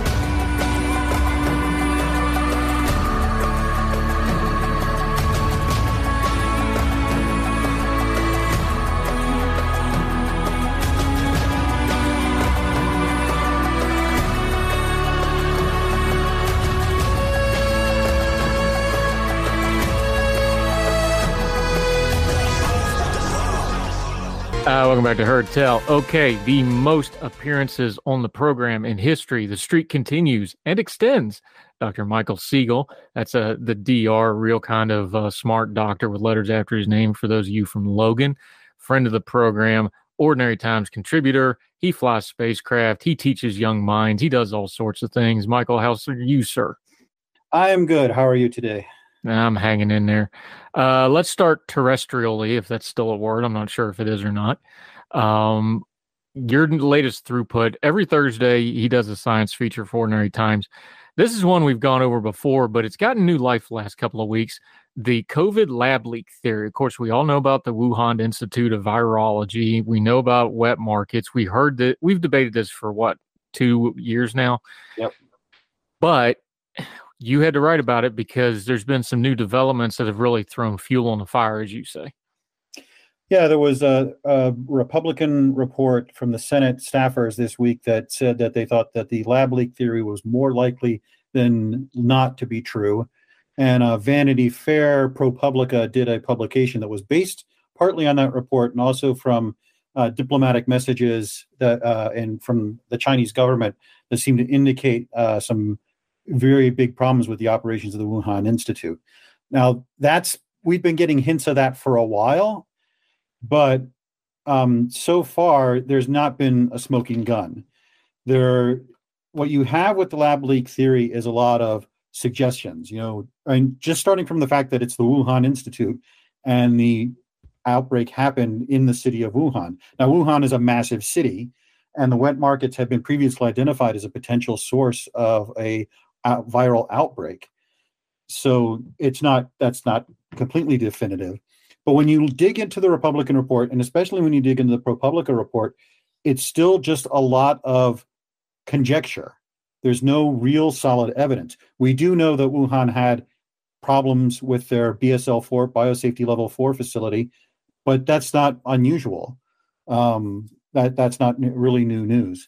Um, this summer, there were two papers published in Science, though, that looked at the COVID 19 virus from a biological perspective, look at its DNA, looked at its evolution, and they concluded that a zoonotic outbreak, an outbreak from a bat or a pangolin or something like that, was far more likely than a lab leak. We're probably unlikely to know for sure, and we're especially unlikely to know for sure because China has been very opaque on this issue. Their investigations have been kind of cursory and secretive, and they're not really sharing the kind of information that they need to share to so we can definitively nail, nail this down. And we might not, even if they were, we might not know for sure. Um, so I would say that you know a, this is a lot of smoke, but not a lot of fire. A lot of conjecture and suggestion that plays into a lot of people's priors on this.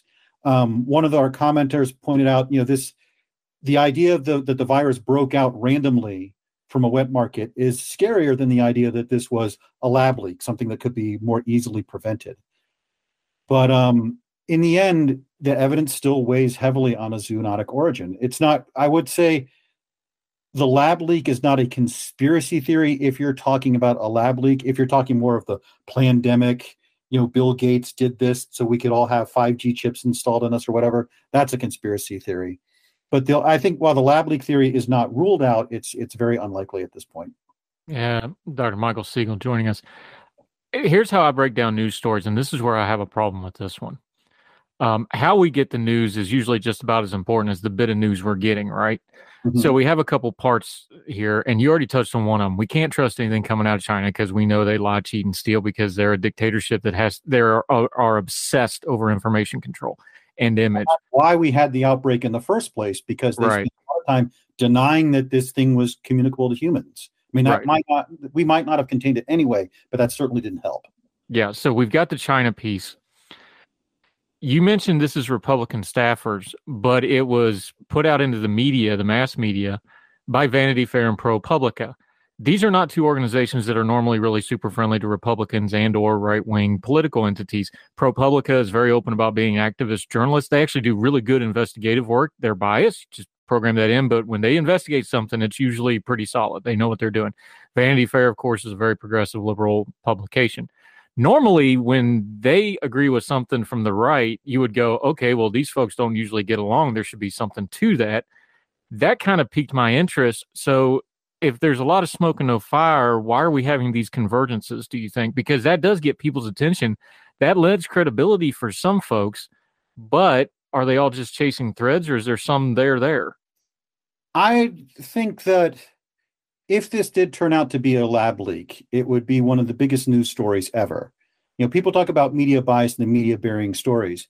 If a left leaning organization were to discover the smoking gun and say this absolutely came from Wuhan, they'd win a Pulitzer Prize. You know, they'd they'd it'd be the biggest story of the year that this came from the lab. And it's not, you know, an unreasonable supposition. We have had outbreaks from labs before. The last person to die of smallpox got it from a lab leak in the UK. The, we've had outbreaks specifically of the SARS virus in China and Singapore from people doing research on it. It didn't spread because it was contained and it wasn't COVID 19, which was way more infectious. But we have had these outbreaks. So it's not that unreasonable a theory.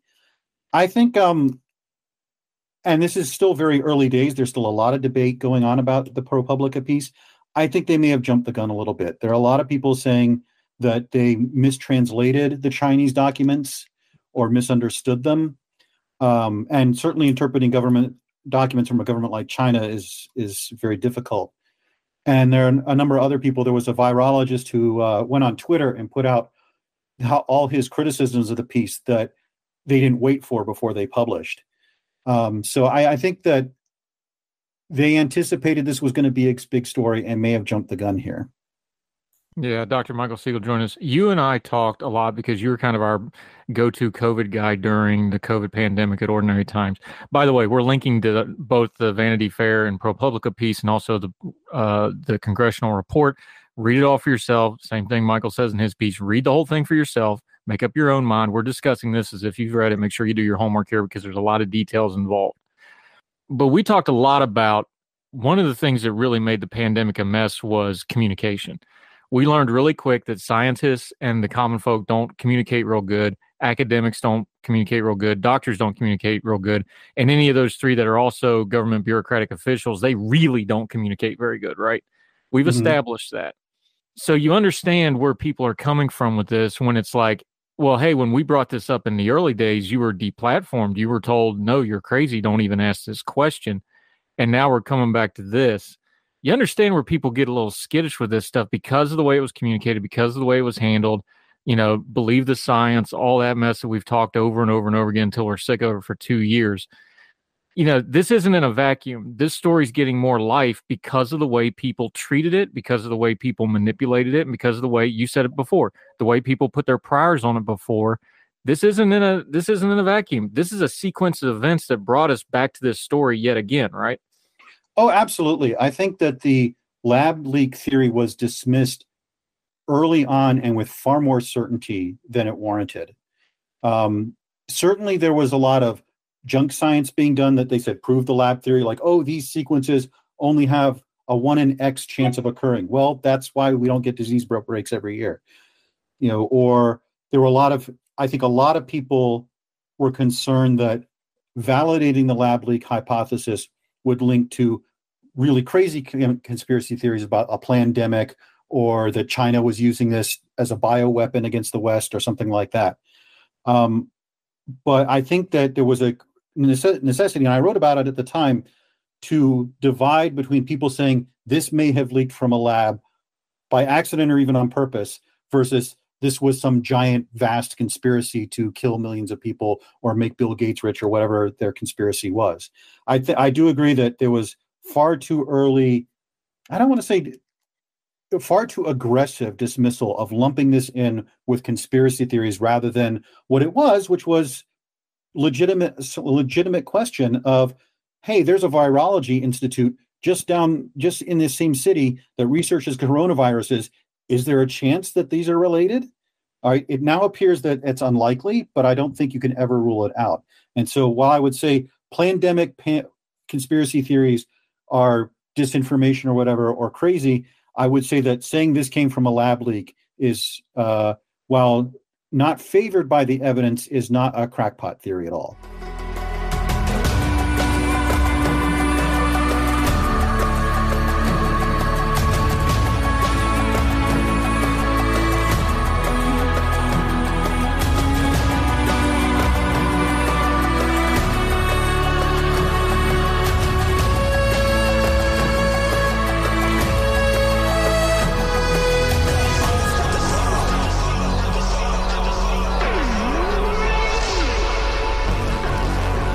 Let's get to the core of this as far as um, we're involved, the common folks on our social media in the commentariat.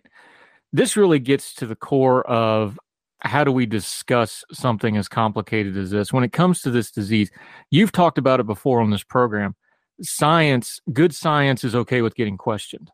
It's like good religion is good with getting questioned. Good politics is good with getting questioned. You know, one of your signs of integrity is are you okay with getting questions and handling tough questions?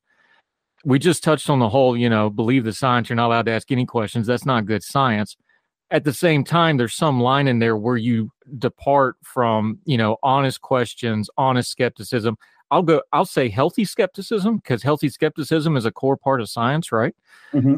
where's the line when we're discussing this stuff of okay we need to be you know discerning of what we're being told here but it's maybe a topic we don't know a lot about before we descend into you know crack pottery as you so aptly called it the conspiracy theory all the noise and nonsense out there Where's that line? How do we tiptoe up to it and how do we don't cross it, Professor? That is a very good and difficult question. Um, I would say look for when people start trying to attribute motives or trying to hammer it into a political frame. That science concerns itself with questions of fact. And when you start expanding that to motives and trying to ram it into whatever frame you want it to be in, that's where you're going more towards the crack pottery side.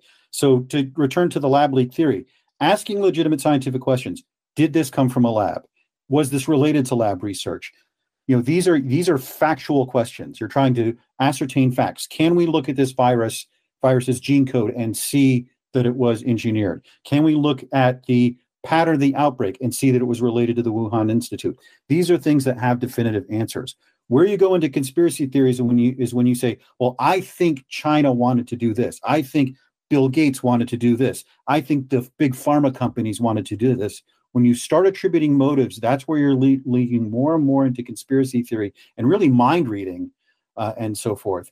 When you're trying to cram this into a political frame of anti big pharma or anti Republican or anti Democrat. That's where you start leaning more and more into conspiracy theories when you get away from the facts and more towards speculation. Yeah, Dr. Michael Siegel joining us as he often does. This is where it gets back into politics, though, because you cannot take the political angle out of this. Like we just said, our public health system, we've learned it the hard way, we like to think it's it's an independent organization. It's not. It's a political entity because it's funded by the government and it's a bureaucracy and there's politics involved. Let's just all be adults. We're dealing with China. That's a geopolitical foe. That is not a fair player. That is not an honest dealer of information and or anything else it, because they're an adversary in a lot of ways. That's where the politics of this comes in and there's no way to separate that. So how do we deal with that because even as we're trying to find scientific truth, look, all those scientists in China, they're all connected because they don't get those jobs unless they're connected, right? Let's let's all be honest. So how do we deal with the political part of this? Because as we've learned now, public health has a political component that we're just going to have to learn how to deal with here. I think we that we have to kind of try as best we can to keep the science as a separate issue, focusing science on the facts and less on interpretation you know, this was something that actually um, Anthony Fauci talked about a little earlier on, um, before sort of he became this figure in the in the media. That his job as a scientist was to inform the politicians of things from a scientific point of view, and their job was to balance things and consider the political uh, con- consequences. You know, if the scientists had had their way, for example, you would have shut down the entire country for like three weeks. But the politicians had to say, that's not going to work. What can we do? What's doable? What's workable? And so I think you have to think of the political sphere as sort of being having science as a component of that, informing the debate. But ultimately, the political sphere has to take into account in diplomacy with China, it has to take into account economics, it has to take into account other factors. I wrote a piece a while ago about this. You know, there was a, a piece about how we should have this rationalia, a society entirely determined by rational principles. And I pointed out that that doesn't really work because many of the questions we deal with are moral questions or economic questions that don't have a scientific answer. You know, you take the abortion issue, for example, science can tell you when certain fetal developments happen, but it can't answer the moral question of when is a fetus a human being? When does it have a right to live? That's a moral question that we are debating very fiercely right now. And so when you talk about something like a pandemic, we can inform people what this disease does, how it spreads, how lethal it is, what are the long term consequences of an infection, how well do these treatments work, how well do these vaccines work. But ultimately, that is feeding into the political question of all right, what policies do we have in place? Right. Uh, Dr. Michael Siegel you know, I don't like to get into the Fauci stuff because he came became an avatar for whatever everybody wanted him to be. Yeah. But since you brought it up, I got to say it. Here, here's where the problem comes with that is if you're a just the facts scientist, you can't go on TV and do commentary because the second you start doing commentary, you've lost the science. And then when you put the science hat back on and go, "Oh no, I'm just a scientist," no, that's not how that works. You're one or the other. You know, you don't get to go back and forth. It's not you know science hat on, science hat off that's where that becomes a problem, especially if you're going to be the guy and that guy. You know, I think he, folks like Fauci, some of the criticism's unwarranted, some of them's very fair. If you're going to be in that role and you're going to be the highest paid government employee we got on that matter, and you're the expert, you've got to be aware of that, don't you? I think so. There, there is a one of the things I like to say is, and again, return to this idea of a science-based run society. When you mix science and politics, the tend result is tends to not be to to scientize the politics, but to politicize the science. Does politics always win when it's science? Not to interrupt you, but does politics always win when it's politics versus science? Because it sure looks like it is right now. It feels like that a lot, um, and it, it gets it gets very difficult. And just just to give an example of where the politics uh, cross the science in this particular case, when the uh, George Floyd protests started, there was a letter that came out from a bunch of scientists saying, well, the anti-lockdown protests were bad and people shouldn't have done that because that could spread COVID. But these protests are good, so we should allow them even though there's a risk of spreading COVID. And I wrote an article for Ordinary Times saying this is really, really bad. You're destroying your credibility here because you can't say that our scientific opinion is changing based on politics. You do have to cross over sometime. I've commented sometimes on the science, and I've sometimes commented on the on the policy. Um, you know, as sort of a, a, a, blogger and a and a writer, and and you know, being on Twitter. But you have to be very careful when you cross over those roles because if there is a perception that your politics are informing the science, you're really damaging your credibility.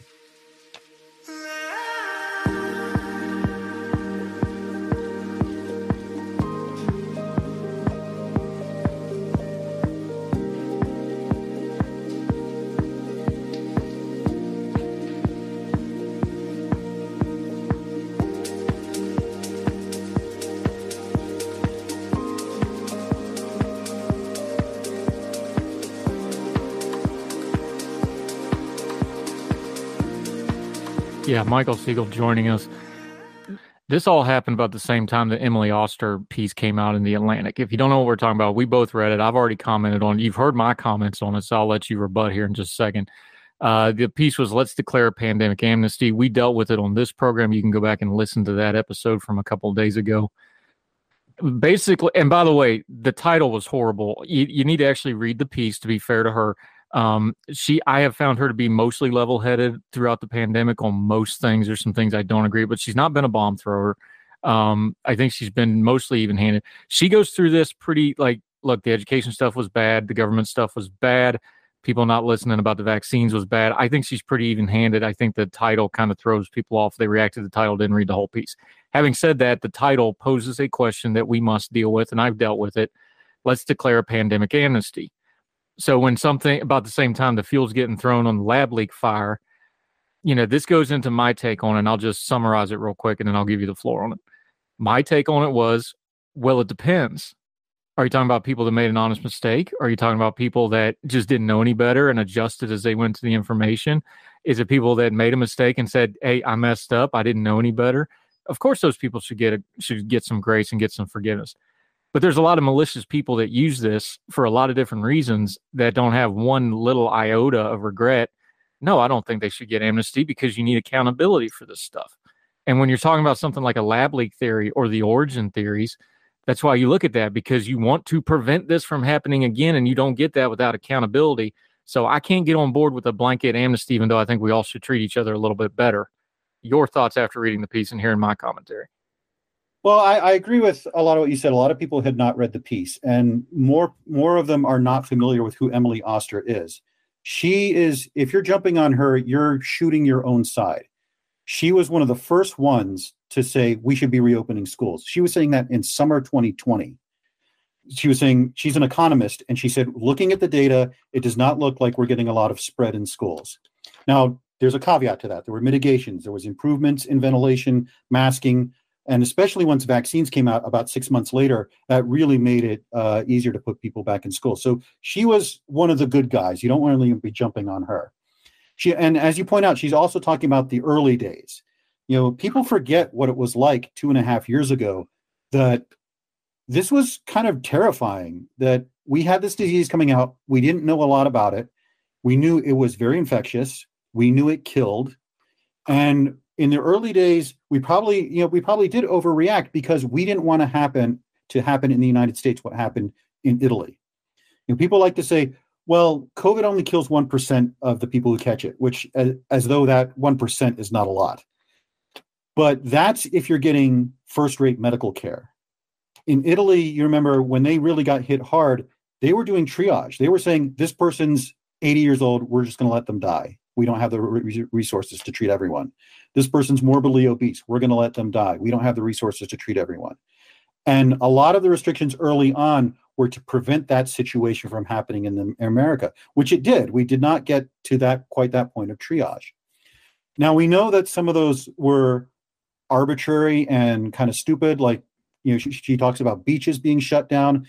Beaches were one of the safest places you could be. We didn't really know that at the time, but in retrospect, that was that was dumb a lot of things were kind of arbitrary and capricious. But if you think having arbitrary, capricious overreactions to a public danger is unique to COVID, I would suggest that you're not terribly familiar with the history of American politics. We do this with everything. And that plugs into sort of what you were saying that this exposed the way we react to issues, that we have a tendency to say, we must do something. This is something let's do it. Oh, you don't want to do it? Then you don't want to do anything. And so I think we, we did need a more vigorous debate on these subjects. Schools, it wasn't obvious that schools could be kept open because, you know, I mean, I'm just getting over a cold my son brought home from school. But it does appear that we could reopen schools. And I remember I was teaching at Penn State in fall of 2020, and a lot of people were telling me this is going to be a disaster. We're going to have mass casualties. We're going to shut down the school in five weeks and so forth. And we didn't we had we did have a lot of students get sick um, some of them seriously but between masking and eventually vaccinations and uh, central quarantine for students who got who were exposed and lots of testing we were able to keep in-person schooling into from the beginning of it till thanksgiving break. And you know that was a, a learning lesson for us that yes we can control this without sending everyone home. I also think people didn't anticipate what a disaster online learning was going to be. You know, we've been doing online learning for a while, especially in colleges. I mean, you did online classes for your education and you, you had good things to say about them in some cases. I don't think anyone anticipated just how bad it was going to be. So later decisions are a lot more debatable. Oster was uh, advocating for opening schools in the fall. I think it could have made a good case then. By spring, when we had most of the teachers vaccinated, you absolutely could have opened schools. And so uh, I think we should have a, a really good uh, discussion about that. Uh, but I would point out to a lot of the people jumping on Oster and a lot of people criticizing the early decision making. If we start holding people accountable for things they said and did during COVID, it's not going to go the way you think. We're going to be talking about holding people accountable who said this was just the flu. We're going to be holding people accountable who, you know, were vaccine and continue to lie about the vaccine, saying they're unsafe there is a now a very good scientific uh, paper out showing that red areas of the country had much higher death rates than blue areas of the country, even when you correct for differences in age, because they were way less vaccinated. And that was a lot of vaccine skepticism that was pushed by a lot of the people jumping on Emily Oster and saying she's she's wrong and she's crazy and she's stupid. That they pushed this vaccine skepticism, which killed conservatively tens of thousands of people that didn't need to die. So we're going to talk about that kind of accountability, or are we just talking about accountability for those early days? Now, I do think they have two legitimate points when they talk about the early days of, of uh, COVID and and the sort of um, government, you know, the, the sort of establishment response. One is the hypocrisy that you had, you know, people saying you can't go to your grandmother's funeral, and then when John Lewis dies, they have a big funeral, or people saying you can't go out to eat, and then they're having dinner at the French Laundry. Absolutely call out hypocrisy, and those people who were hypocrites absolutely need to be held accountable. And I also think that we should talk about the certainty with the, a lot of these things were said. When people, the scientists less than the media, but even some of the scientists were saying, if you go to a baseball game, you're killing grandma. You know, that was just, you know, that kind of certainty was not warranted by the data we had at the time. And this is a, a dilemma for science. A lot of times, if you make it clear that we're not really sure, this is our best, our the best piece of knowledge we have, people think it, that you don't know what you're talking about. So that's a, a difficult line to thread. So I do think those are are very legitimate criticisms. But plugging back into what you were saying on Tuesday, overall, I think COVID exposed a lot of the underlying problems we have in our politics and the way we discuss things. That you know, you, we you and I talked about gun control a few months ago. We have one side that says if you're against gun control, you want kids to die, you know, or if we have the other side that it says if you want gun control, you want tyranny. And you know, there's this tendency to extreme your opponent's views so that they're easier to dismiss. And so a lot of these hysteria, a lot of the hysteria, a lot of the certainty, all of the ad hominem was not unique or new to COVID. These are dysfunctions in our political system, dysfunctions in the way we discuss the issues. And COVID, because it was one of the biggest, probably the biggest crisis we have had since World War II, amplified these dysfunctions.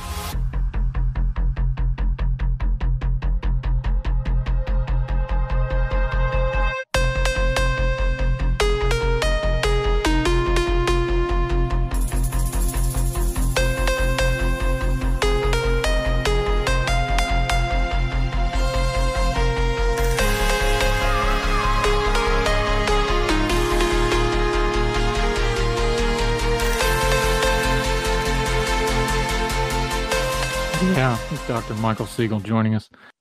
You know the one that got me where I turned I, I just went, okay, this is remember when they banned the seeds up in Michigan? You could not buy seeds to plant. I was actually just gonna mention that. That's that's the one for me where I was like, okay. And remember, this is like this is one of the first banned th- like this is even before I think we shut schools down. They started doing this stuff.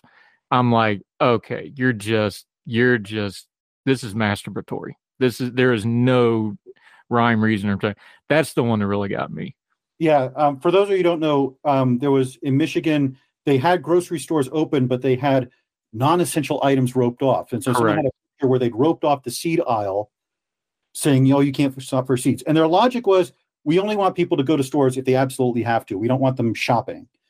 But the amount of time it takes to get seeds from a store and the amount of risk that people are exposed to is minimal. This is the this was the big problem, and it is a again a dysfunction in our political system of not looking at cost benefit analysis. The benefit of roping off seed aisles was could not be measured with the Webb telescope, but no. the inconvenience it caused to people was was significant. And frankly, having people go outside and garden was one of the better things they could do. It's insanity. Dr. Michael Siegel, the most appearances on this program ever. We're going to keep that going as long as we can because he's really, really sharp and he's becoming a multimedia, multi platform superstar with his YouTube channel. Also, writes at Ordinary Time. Let folks know what you got going on, where they can follow you, all the different things you've got going on. Your latest that we talked about uh, a little bit earlier, the throughput, that is up at ordinary times.com as it is every Thursday. The YouTube channel, your Twitter. Also, wrote a good little book, by the way. You got to go pick it up. Let everybody know what you got going on there, sir. Uh, sure. Um, and Ordinary Times is a good gateway to everything I do. All my videos I post there uh, so that people can find them. I'm uh, actually now that I have a few subscribers, uh, you can just go to YouTube and Google my name, Michael Siegel Astronomy, and you'll find a uh, my video channel, and uh, hopefully you'll find something there that you find interesting. Uh, join the ongoing 2,000 comment debate over what the best spaceships in science fiction are. Um, but yeah, that's that's the best way to find me is usually through ordinary times. We're going to do that one where we talk about the crew and the uh, the military setup of those space captains too. I'm, I can not wait to get in on that. That's going to be a fun one. Yeah, Dr. We, Michael Siegel. Yeah, he was my guest. it, it, I I just always love. We get so obsessed with the. You just proved it. They get so obsessed with the ships, you forget you got to have a crew to run that thing. Yep. Does the crew match the ship? Because then the ship doesn't work and doesn't make any sense. But we'll get into that. Not all officers either. yeah, don't get me. Like I'm a retired sergeant. Don't get me started on lieutenants. Like, they're all the lieutenants are super short. I'm like, no, lieutenants are like baby giraffes. They can't even walk in a straight line. You got to like hold them up. It's ridiculous. Like that's. See, I'm giving you all the good channel stuff. I'm not going to give it to you for free. You're going to have to subscribe to his YouTube channel. Dr. Michael Siegel. Love it, buddy. Thanks for the time, sir. All right. Thank you for having me. Yes, sir.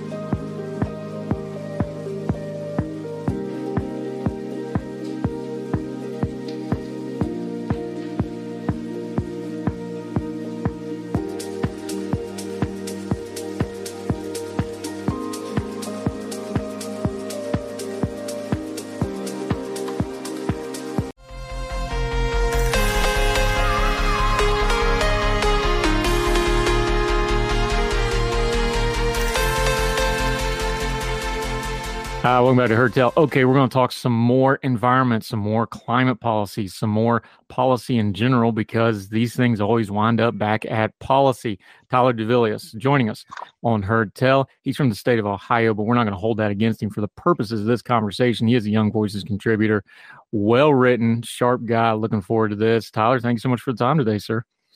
Andrew, thanks for having me. Happy to uh, be calling in today from the great state of Ohio. Looking forward to our conversation. Yeah, well, if it was if it was so great, you know, you wouldn't have to remind yourself how to spell it when you do, you know, football chants and such. um, I'm teasing. Look, I I worked in Ohio in the tri-state, Kentucky, West Virginia, Ohio area. I worked in Southport, so West Virginia, Ohio. It's just one of them things. I got lots of family in Youngstown, so it's all all in good, clean fun. Let's start here though, because we always do this with the policy stuff. Really, the policy is the secondary problem here because we never actually get to the policy because the rhetoric's a train wreck. So start with the rhetoric. And you started in your piece here in Real Energy. Let's start there because if you don't get through the rhetoric, you never get to the policy, you never get to a substantial argument, you never get to the point counter. Because look, some of this stuff is in dispute. We need to have a back and forth on this stuff, mm-hmm. but we never get there because of the rhetoric. Absolutely. You know, a, a recent poll uh, from Pew Research Center found that Americans are, are relatively evenly divided. It's 49 47. When asked if President Biden and Democrat, if, if their policies are moving us in the right direction when it comes to, to climate solutions. And you hit on something there that uh, what we hear from the left far too often are, are rhetoric, not solutions. What they want to do is to use this issue, particularly in a time like now, as we're a couple weeks out from midterm elections, to really divide the country, for there to be a right side and a wrong side. And when we do that, we're doing a, a disservice to to our country and, and to the environment uh, because all we're doing is making this a campaign issue and not actually working towards a solution. So the piece that I wrote for Real Clear Energy what I wanted to do was to highlight these conservative clean energy champions that are working at the state and local level, and particularly at the gubernatorial level, to highlight the actual solutions, uh, the actual progress that's being being made without having to kowtow to to liberal policies. Um, you know, we talk about the fact that whether or not you believe humans are contributing to climate change, we recognize that the climate is changing. But just because the climate's changing doesn't mean our principles have to change. Yeah, and let's follow that up for a second because this is a matter of principles to some folks, but principles are also shaped by lived experience. And I think there's something happening here um, that's a little bit, we're seeing some crossing of political lines and ideology lines. And some of it depends on, like, you know, part of the, if you live out in the country, you may be more inclined to be an outdoors person. You may be more naturally inclined to traditional conservation efforts. You may be a hunter or fisherman, and you, stewardship is a big deal to you um, where this where our radio partner originates out of wilmington that's a very progressive city that's surrounded by conservative areas but environmentalism is an across the board issue because it's a coastal tourism beach wetland intercoastal waterway area so the environment's right in everybody's face. I'm from west virginia everybody talks about it being a red state now it was cobalt blue for 100 years but because you know we we all understood what coal mining and lumber and things like that done we just see the environment and climate a little bit differently I think that's part of this conversation we don't have enough of before we get to the policy is like, look, the city folks and let's call it elite, although I'm sick of that term because it doesn't really mean anything. I'm like, sure, the city folks and the academics and the politicians, they talk over everybody's heads some.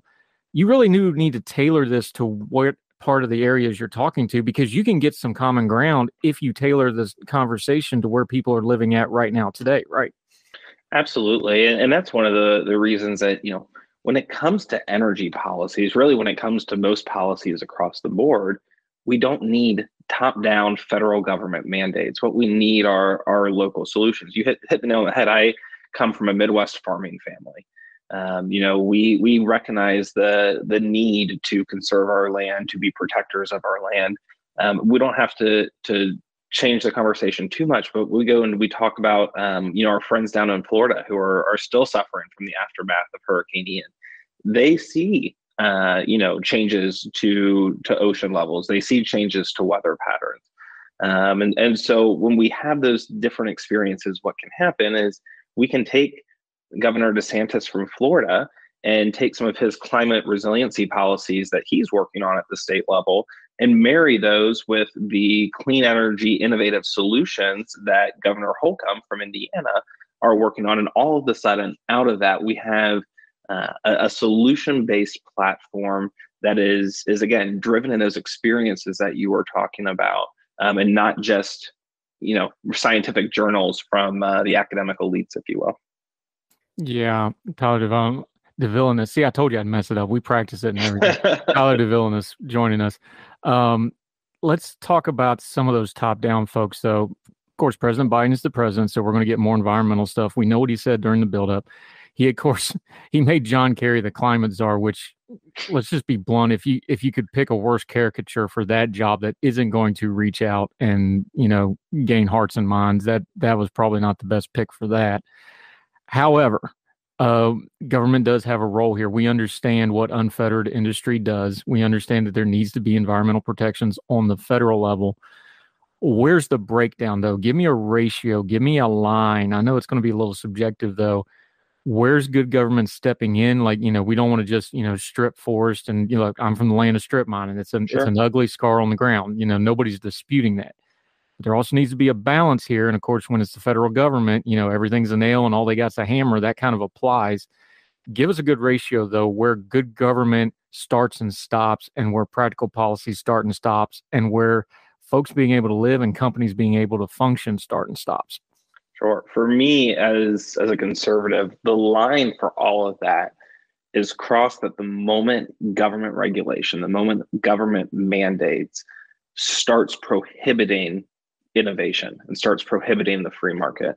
I think a great example of that is uh, last year, my organization, the Conservative Energy Network, sponsored a, t- a tour of the critical mineral mine, uh, Rio Tinto, the Kennecott mine out in Salt Lake City. We had state legislators from around the country who are on this tour with us. And as we're touring this mine, we're seeing those critical minerals that are uh, so important, not only to the energy industry, but really to every industry to everything that we touch in our daily lives the computers that we're talking through to our cell phones uh, across the board and at the end of the tour one of the government affairs people from rio tinto tells the legislators that they're wanting to expand this mining project and they've been good stewards of the land in, in utah um, and, and they've been in the community for over 100 years but to, for them to expand that project it is going to cost them twice as much and take twice as long as it would be for them to invest in a similar project in Australia or Canada.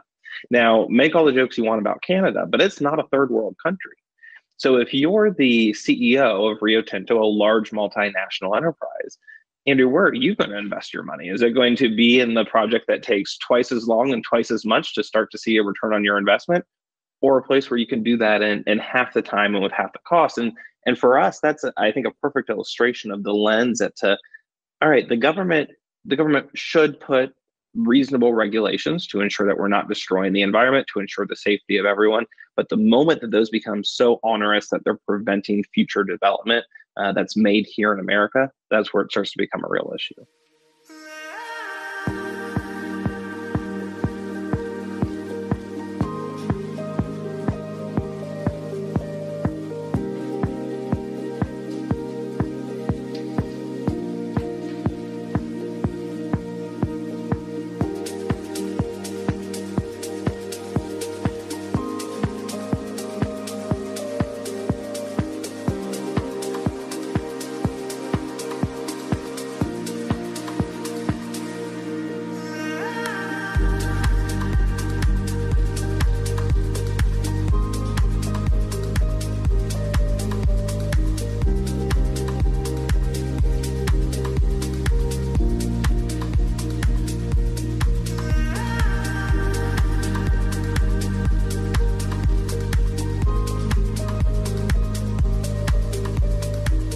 Tyler DeVilliers is joining us. Here's here's exactly where our more progressive friends kind of paint themselves in the corner. And I think, frankly, the president's stuck in this box right now. They want the green energy revolution. They want battery powered, electric powered, everything, which I think we will get there someday. We are not mm-hmm. there yet. And yet, on the other hand, you just touched on it, but we don't want to have this conversation. Those rare earth minerals have to be mined out of the ground. They are mostly controlled, especially things like cobalt and lithium, things like this, by untoward foreign powers that we don't really want to be doing business with, number one. But if we got to do business with them, we sure don't want to be beholden to them. We know the problem with fossil fuels. We know the entanglements with oil overseas when we don't produce enough for ourselves. There has to be a grown folk discussion in here. It's like, yes, we want green energy. Yes, we want a better environment but you're still going to have to have some trade-offs to get that future you're trading one problem for a new set of problems and i don't think we do enough good enough job of being realistic with you're going to have some of the same problems they're just going to have different names and different things and then you paint yourself into a corner of this mythical we're going to have this great thing but oh god the oil prices are going through the sky which is what we have now and everybody's in a bind all of a sudden why can't we just be honest and have that conversation? Because all the data is there. It's two Google searches to see where cobalt's mined at or lithium's mined at. It, you know, Time Magazine, rolling like big name, not conservative outlets have run exposes on what this mining and some of the human rights issues and some of the environmental issues with some of this type of mining overseas. Why in the world wouldn't we want to take control of it with our eyes toward our environmental regulation, with our strong EPA protection? You think we'd want to be the world leaders in this, but we don't even want to discuss it. Absolutely. And we talk about, you know, President Trump, when he was in office, worked to even up the trade imbalance that that so many past American presidents had put us into. And and critical minerals, when we think about that, we rely almost solely on the Chinese government, who right now, you know, we talk about geopolitical um, importance, not exactly our friend, not ever our friend. Um, but when we look at, at things, when we make things here in America, it is inherently more clean and more efficient than what any other country in the world can do. And an, an example, Andrew, that I, I, like to to go back on is the Nord Stream 2 pipeline, which cuts from Russia to Germany. And I should say cut because it's in past tense now. Um, obviously, with everything going on between Russia and the Ukraine, that pipeline was never turned on. In fact, Russia right now is sabotaging Nord Stream 1 and leaking oil into the Baltic Sea, which is a whole other conversation for a whole other day. But Nord Stream 2, which received the endorsement of the Biden administration, that's the only reason it, it, it was finished, is nearly three times dirtier than the Keystone pipeline would have been here at home. So if we're talking about what's going to be best for the environment, if we talk about what's going to be best in terms of reducing carbon, it's made in America. It's American natural gas. It's American mining of critical minerals. It's American nuclear. It's American solar. It's American hydro. We're an all of the above organization. America needs to be leading the energy world because when we do it, not only positions us more strongly on a geopolitical scale, but it, it takes our reliance on foreign countries and flips that on its head then instead of us having to rely on Saudi Arabia for oil or on China for critical minerals or Colombia or any other country, now we can be the ones that are exporting not only energy, but the energy supply chain to the rest of the world. Yeah, Tyler Duvelius is joining us. You do something interesting here because I think this is one of those topics that really could get heterodox if people would just take it honestly and in good faith. It could cross through a lot of stuff. You highlight a couple of governors here and you know people are going to recognize the names but before you say the names i can look at this just as somebody follow i'm like okay i've got a very conservative you know a governor that's being compared as kind of the next thing after trump if not a rival to trump. I've got a governor who's very moderate as far as republican governors go. I've got an alaska governor which is always kind of a unique thing. They always have kind of a libertarian conservative bent but they're actually more moderate than some of the lower 48s this is a wide swath of Republican leadership here, and they all kind of found the way to say the same things when it comes to this new energy stuff. Do you see a change coming in that way that it's cutting across some of these lines? Because if I just came out and said, well, Ron DeSantis did this, everybody starts thinking the culture war stuff, but he kind of fallen in line with these other governors on the same thing. Should we be addressing it that way, do you think?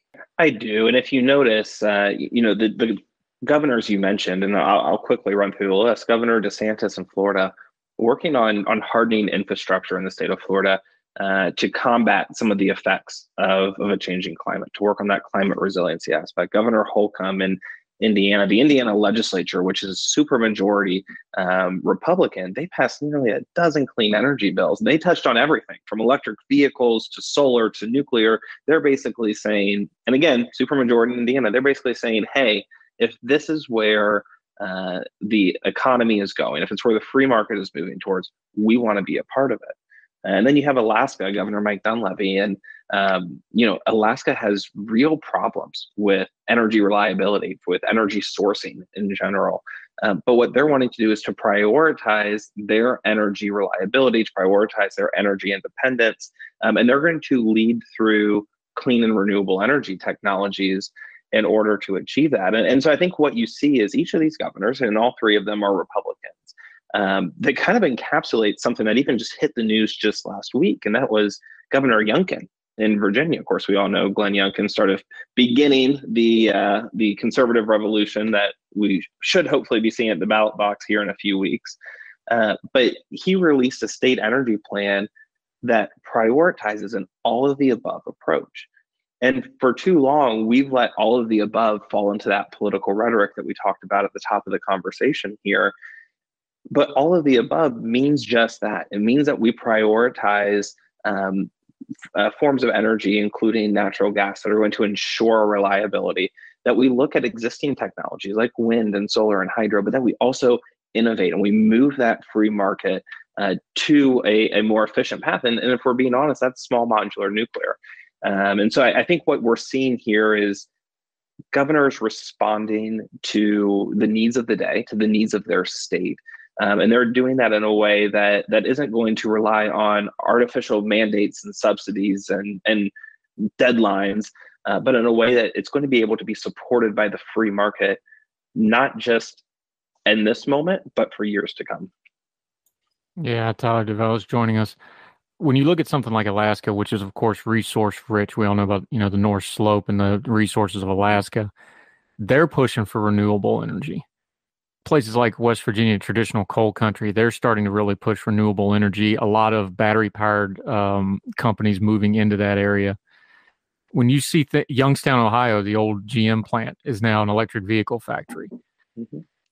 I still have questions about the economic viability of this because a lot of that's still working off subsidies but you can't deny it's moving that way. Give me a time frame though for somebody that's a, that's healthily skeptical. I'm not just talking about the cranks. I'm talking about people like me who's just like, I think we'll get there, but I still think we're a ways away. 10 years, 15 years, 20 years? What are we talking here, do you think? I think we're looking in that that 10 to 20 years, but the key here is that we don't give ourselves a hard and fast deadline. Um, that we allow the clean energy transition to be just that a transition you know, one of uh, my favorite kind of side by side pictures that I've seen is a, a picture of Times Square in 1901.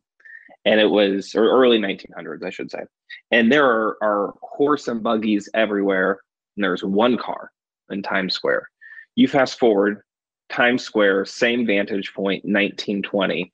There are cars everywhere. There's one or two horse and buggies across Times Square in New York City. And when you you think about that, I, I think that's kind of how we're getting here um, with energy. Will we be employing more and more renewable and clean energy in the future? I believe so. I think that battery technology has a way to go before it can capture all of those. Because sometimes, let's be honest, the wind doesn't the wind doesn't blow and the sun doesn't shine, and we need batteries to to capture the excess energy that's produced during those times. Uh, but I also think that is we look at you know when subsidies sunset um, that's going to be a big indicator to are is this industry able to survive on its own? And and i do think that it will. There are a lot of studies out that uh, show that it can be competitive without subsidies and and let's let the free market dictate where we need to go in the future. Yeah tyler Duvelius joining us. Uh, the piece is in real clear energy. We're going to link to like we always say read the whole piece, decide for yourself. He's got a lot of links in here too that you need to click through and read the background as well researched. Lots of stuff to go through. Tyler, let folks know where they can follow you until we get you back on Heard Tell and hear from you next time, my friend. Thanks, Andrew. You can uh, follow me on my personal account at Tyler Duvelius. That's D U V E L I U S. Um, and my I have to plug my company's social media as well. It's at cons c o n s energy net um, on Twitter, and look forward to to being able to engage with you all on online. Yeah, do that. We'll put all those links in there. Uh, it's a topic that's just going to be something we talk about over and over again. So we'll definitely have you back talk about some more. Appreciate your time, Tyler. Thank you, sir. Thanks so much, Andrew. Appreciate it. Yes, sir. Appreciate it.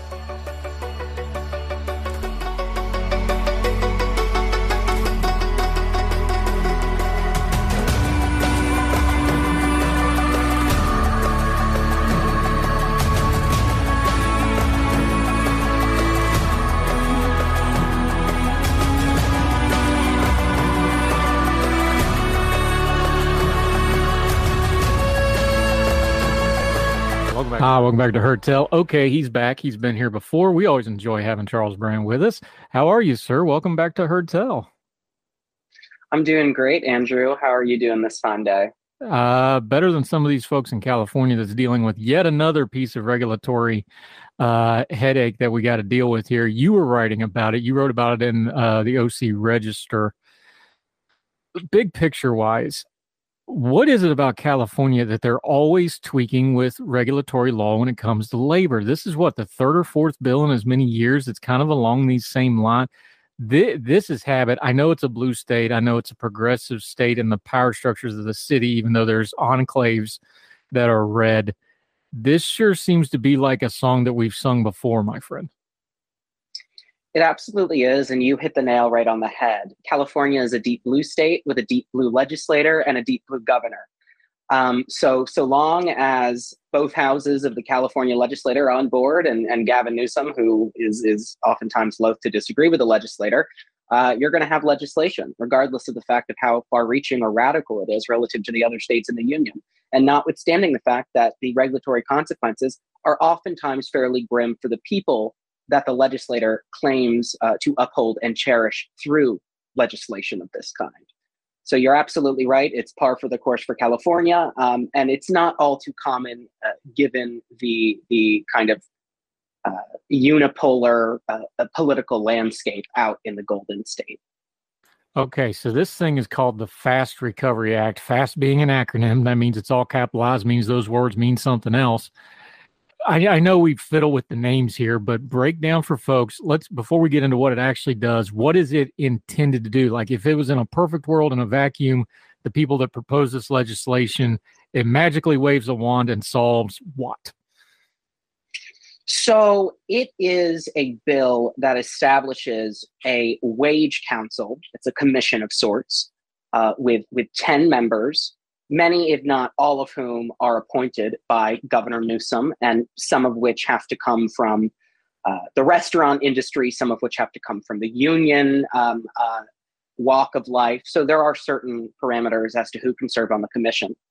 Um, but it is a commission established for the sole purpose of, uh, and I quote the legislation here directly, uh, establishing sector wide minimum standards on wages, working hours, and other working conditions adequate to ensure and maintain the health, safety, and welfare of, and to supply the necessary cost of uh, proper living to fast food restaurant workers and to ensure and effect interagency cooperation and prompt agency responses regarding issues affecting the health, safety, and employment of fast food restaurant workers. It is essentially a regulatory blank check um, for this 10 member commission to set in place uh, labor laws for a very specific industry, that being the fast food industry. Uh, of course, the legislators' um, favorite friends uh, are immunized from the council's regulatory onslaught, and we'll get into that in a minute. But in essence, there is this commission. It will be regulating labor laws, but only with respect to fast food industry workers and this commission is empowered with substantial discretion to to set the standards as it sees fit though there are some parameters for instance um, as it's starting out it can only go as high as $22 an hour with respect to the minimum wage. And i imagine there are other uh, broad parameters with respect to working conditions but uh, the point uh, it, it is all the same. The discretion of this commission to regulate the working standards of fast food industry workers is substantial. Okay, Charles Brandt joining us. It's not that this sector doesn't need regulation, because it does. It's not that it's a sector that isn't a high priority in our economy, because the service sector industries like fast food workers are having both labor problems and shortages at the same time, even though unemployment's low. That's all valid. My concern here is I'm not necessarily anti union. Uh, I come from West Virginia. If anybody ever needed a union, it was the coal miners. They needed a union. My problem with the modern version of the American Union is it gets too cuddly with the US government. Originally, unions were just as much against the government as they were for the workers and against the companies. Because my concern here is when you have the unions, which is what this commission is going to be stacked full of people, union and union adjacent. Let's all be adults here. And you have the government working hand in hand. If the workers got a problem with the union or the government, then where do they go? That's a great question. Uh, I, I, guess they can look inward for themselves and ask for, for, for personal advice and counsel. Um, but you're absolutely right. It's been increasingly common, especially in Democratic, uh, the circles of Democratic politicians, for unions to have an outsized influence on policymaking. Um, on the national stage, an example is uh, one of the presidents of one of the biggest teachers unions, Randi Weingarten, is currently out in Ukraine uh, doing God knows what. I'm not sure even in what capacity she's over there. PR. But she PR is the word you're looking for yes, Andrew. I was, I was, I guess, trying to be a bit kinder than you. Uh, I'm kidding, of course. Um, but you know, it, it's yes, the union influence, especially in Democratic policy circles, is massive, and it should come as no surprise, uh, given the fact that public sector unions, especially, are uh, in the pocket of today's Democratic Party and are a powerful and and financially capable constituency of theirs that that uh, in the view of many, has has gotten them across the finish line in pivotal elections far and wide. Uh, so it is absolutely a problem, and there is this increasing trend toward governmental collusion with the private sector um, as a means of advancing goals that undercut the bottom line of the common man.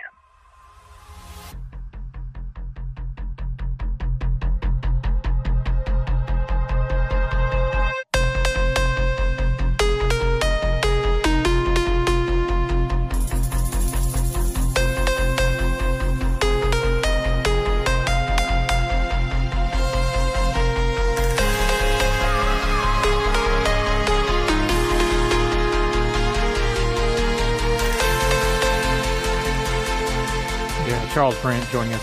This bill actually is the final form of a couple other things. You detail this in your piece as well. This came out of the Fight for 15 stuff. This came out of originally, this legislation was aimed uh, very narrowly, directly at fast food workers. It's been expanded out a little bit. Talk about the path because I think one thing we skip with re- with legislation and regulation like this, we get that line item at the end like, oh, $22 minimum wage, that's what they're doing the path that a piece of legislation like this takes actually tells you more about the intention and what it might do and where it might grow from because we understand something like a commission they're not going to stop expanding their power. They're going to keep pushing the limits of that power. I think the course of how this came into being is very important to understand where this might be going in the long term and you touch on that. Well as you mentioned previously you know it was kind of a generic push for 15 uh, and I imagine it wasn't just in California, but across many states in the union. Um, and now all of a sudden we've gone up to 22. But the legislator, I think, is being very clever here. Rather than simply pass into a law into law a, a $22 minimum wage and and face the voters uh, in November, um, they have kind of put a middleman in between the voter um, and the legislator, and that, of course, is this wage council. So um, I think the commission idea is relatively novel. Um, and it's a strategic way for the legislator to punt the issue to a commission. A very wise man once said, uh, you know, you form a commission when you want something to go and die there. Well, in this particular instance, um, I, I, believe the legislator would like the commission to be successful in, in setting more onerous working conditions, uh, work working standard conditions uh, for fast food industry workers, and, and a higher minimum wage. But by handing the baton off to a commission, it's escaping immediate political accountability. The legislator could simply say, oh, well, the commission set the minimum wage to be X, and they're chock full of experts uh, and industry leaders. Who are we to disagree with uh, such a bureaucratic masterpiece? So I, I, I think it's strategic. It's something we see at the federal level as well. Congress passes these really, really vague laws with these insanely broad um, delegations of power to agencies. Those agencies then are granted discretion by the federal courts uh, in, in, interpreting their own statutes generally. Uh, and so they're interpreting broad delegations of power very broadly and oftentimes without respect to the context uh, in which the law was originally enacted. Um, so, with respect to your original question, I think what we're seeing here is a shift away from the legislator doing something directly and handing it off to a commission as a means, I suspect, of escaping political accountability. Yeah, Charles Brand joining us. There's two pieces of criticism for this. You already talked about the first one that it's basically a backdoor minimum wage raise without going through the process to do so. The other is uh, the concern from some critics is that this is part of a larger effort to unionize the entire restaurant industry. Now, there's no secret that they would love to unionize the entire restaurant industry. There's some caveats to that. The restaurant industry works heavily on part time workers, it works on seasonal workers, it works on peak hour workers, is a big thing in the service industry, especially fast food industry, because they want people that work peak hours. That means usually people that have certain home circumstances where they can do things like that. These are not things that traditionally go well with a union, but there's a push for a unionization. Talk about how that force and that metric and that dynamic can change something like the fast food industry, which has always been more entry level, has been more flexible hours, both to its detriment of the workers. And then I'm not saying they shouldn't do some reform on that because the way they jerk their hours away is not fair.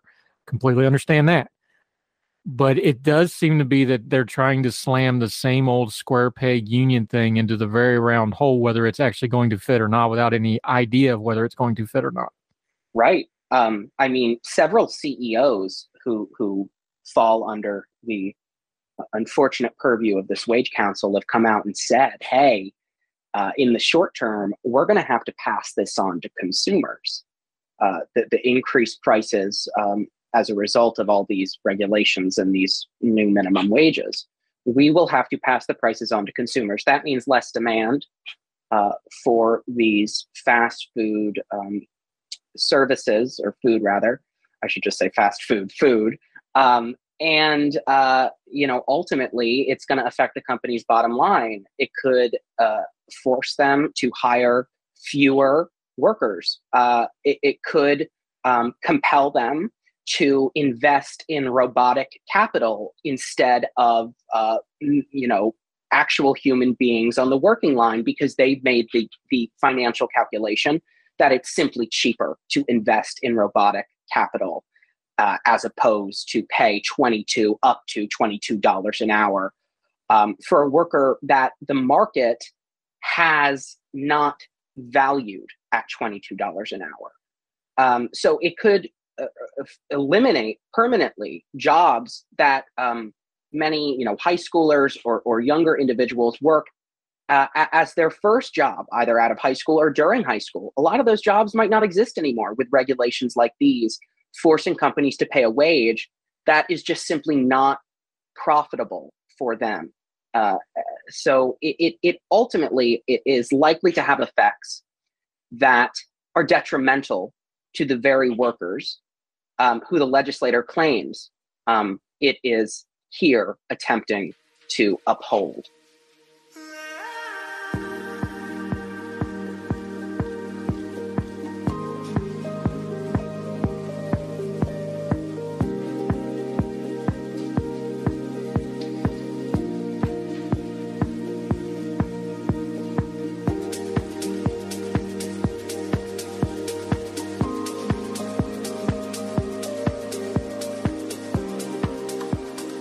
Yeah, and the other part of this, Charles Brand joining us. Everybody wants it's it's easy to take a shot at a company like McDonald's, huge company, the standard bearer in fast food for however many years. But the problem is McDonald's doesn't run all the restaurants. These are franchi- franchisee owners. So these are actually small business owners, even though it's a McDonald mega corporation brand. California has a history of this. We saw this with the truck driver regulation where they didn't do a carve out for third party lease owner operators. And we see what happens at the ports where they basically made it illegal instead of doing, well, we needed to do a carve out for that specific group this feels like one of those things where maybe they're getting way too broad a brush instead of distinguishing they don't distinguish between a starbucks and a mcdonald's and a chipotle they don't distinguish between fast casual and more fine dining they're not distinguishing between a mega corporation where that argument even though i still disagree with it the argument of not passing the buck on would have more validity and these small business owners that are franchisees owners this seems like a way too broad a brush to me on a practical level. Does it to you as well? It's certainly a broad brush, but what I find especially interesting in regulations of this sort um, is where the legislator has immunized its friends uh, from from the onerous regulations. So there are two specific exceptions uh, in the Fast Recovery Act, which stands for the Fast Food Accountability and Standards Recovery Act, uh, also known as Assembly Bill 257 there's uh, what I what I've coined as the Panera exception. Um, so uh, one provision in this statute provides, and I quote, an establishment that on September 1st, 2022 operates a bakery that produces for sale on the establishment's premises bread, and I'm skipping ahead a bit, shall not be considered a fast food restaurant so long as it continues to operate such a bakery.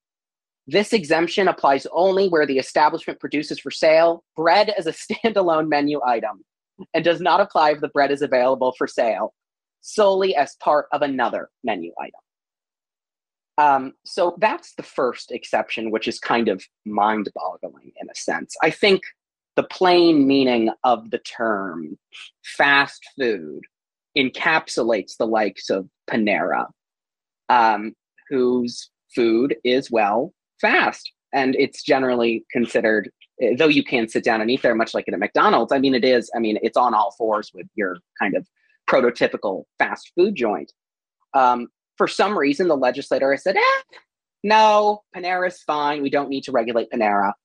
Uh, I honestly can't think of a single reason uh, why, you know, especially in light of the um, purpose, the, the, the putative purpose set forth in the legislator which um, in the preamble of the act recites um, for years, the fast food sector has been rife with abuse, low pay, few benefits, and minimal job security. With California workers subject to high rates of employment violations, including wage theft, sexual, sexual harassment, and discrimination, as well as heightened health and safety risks.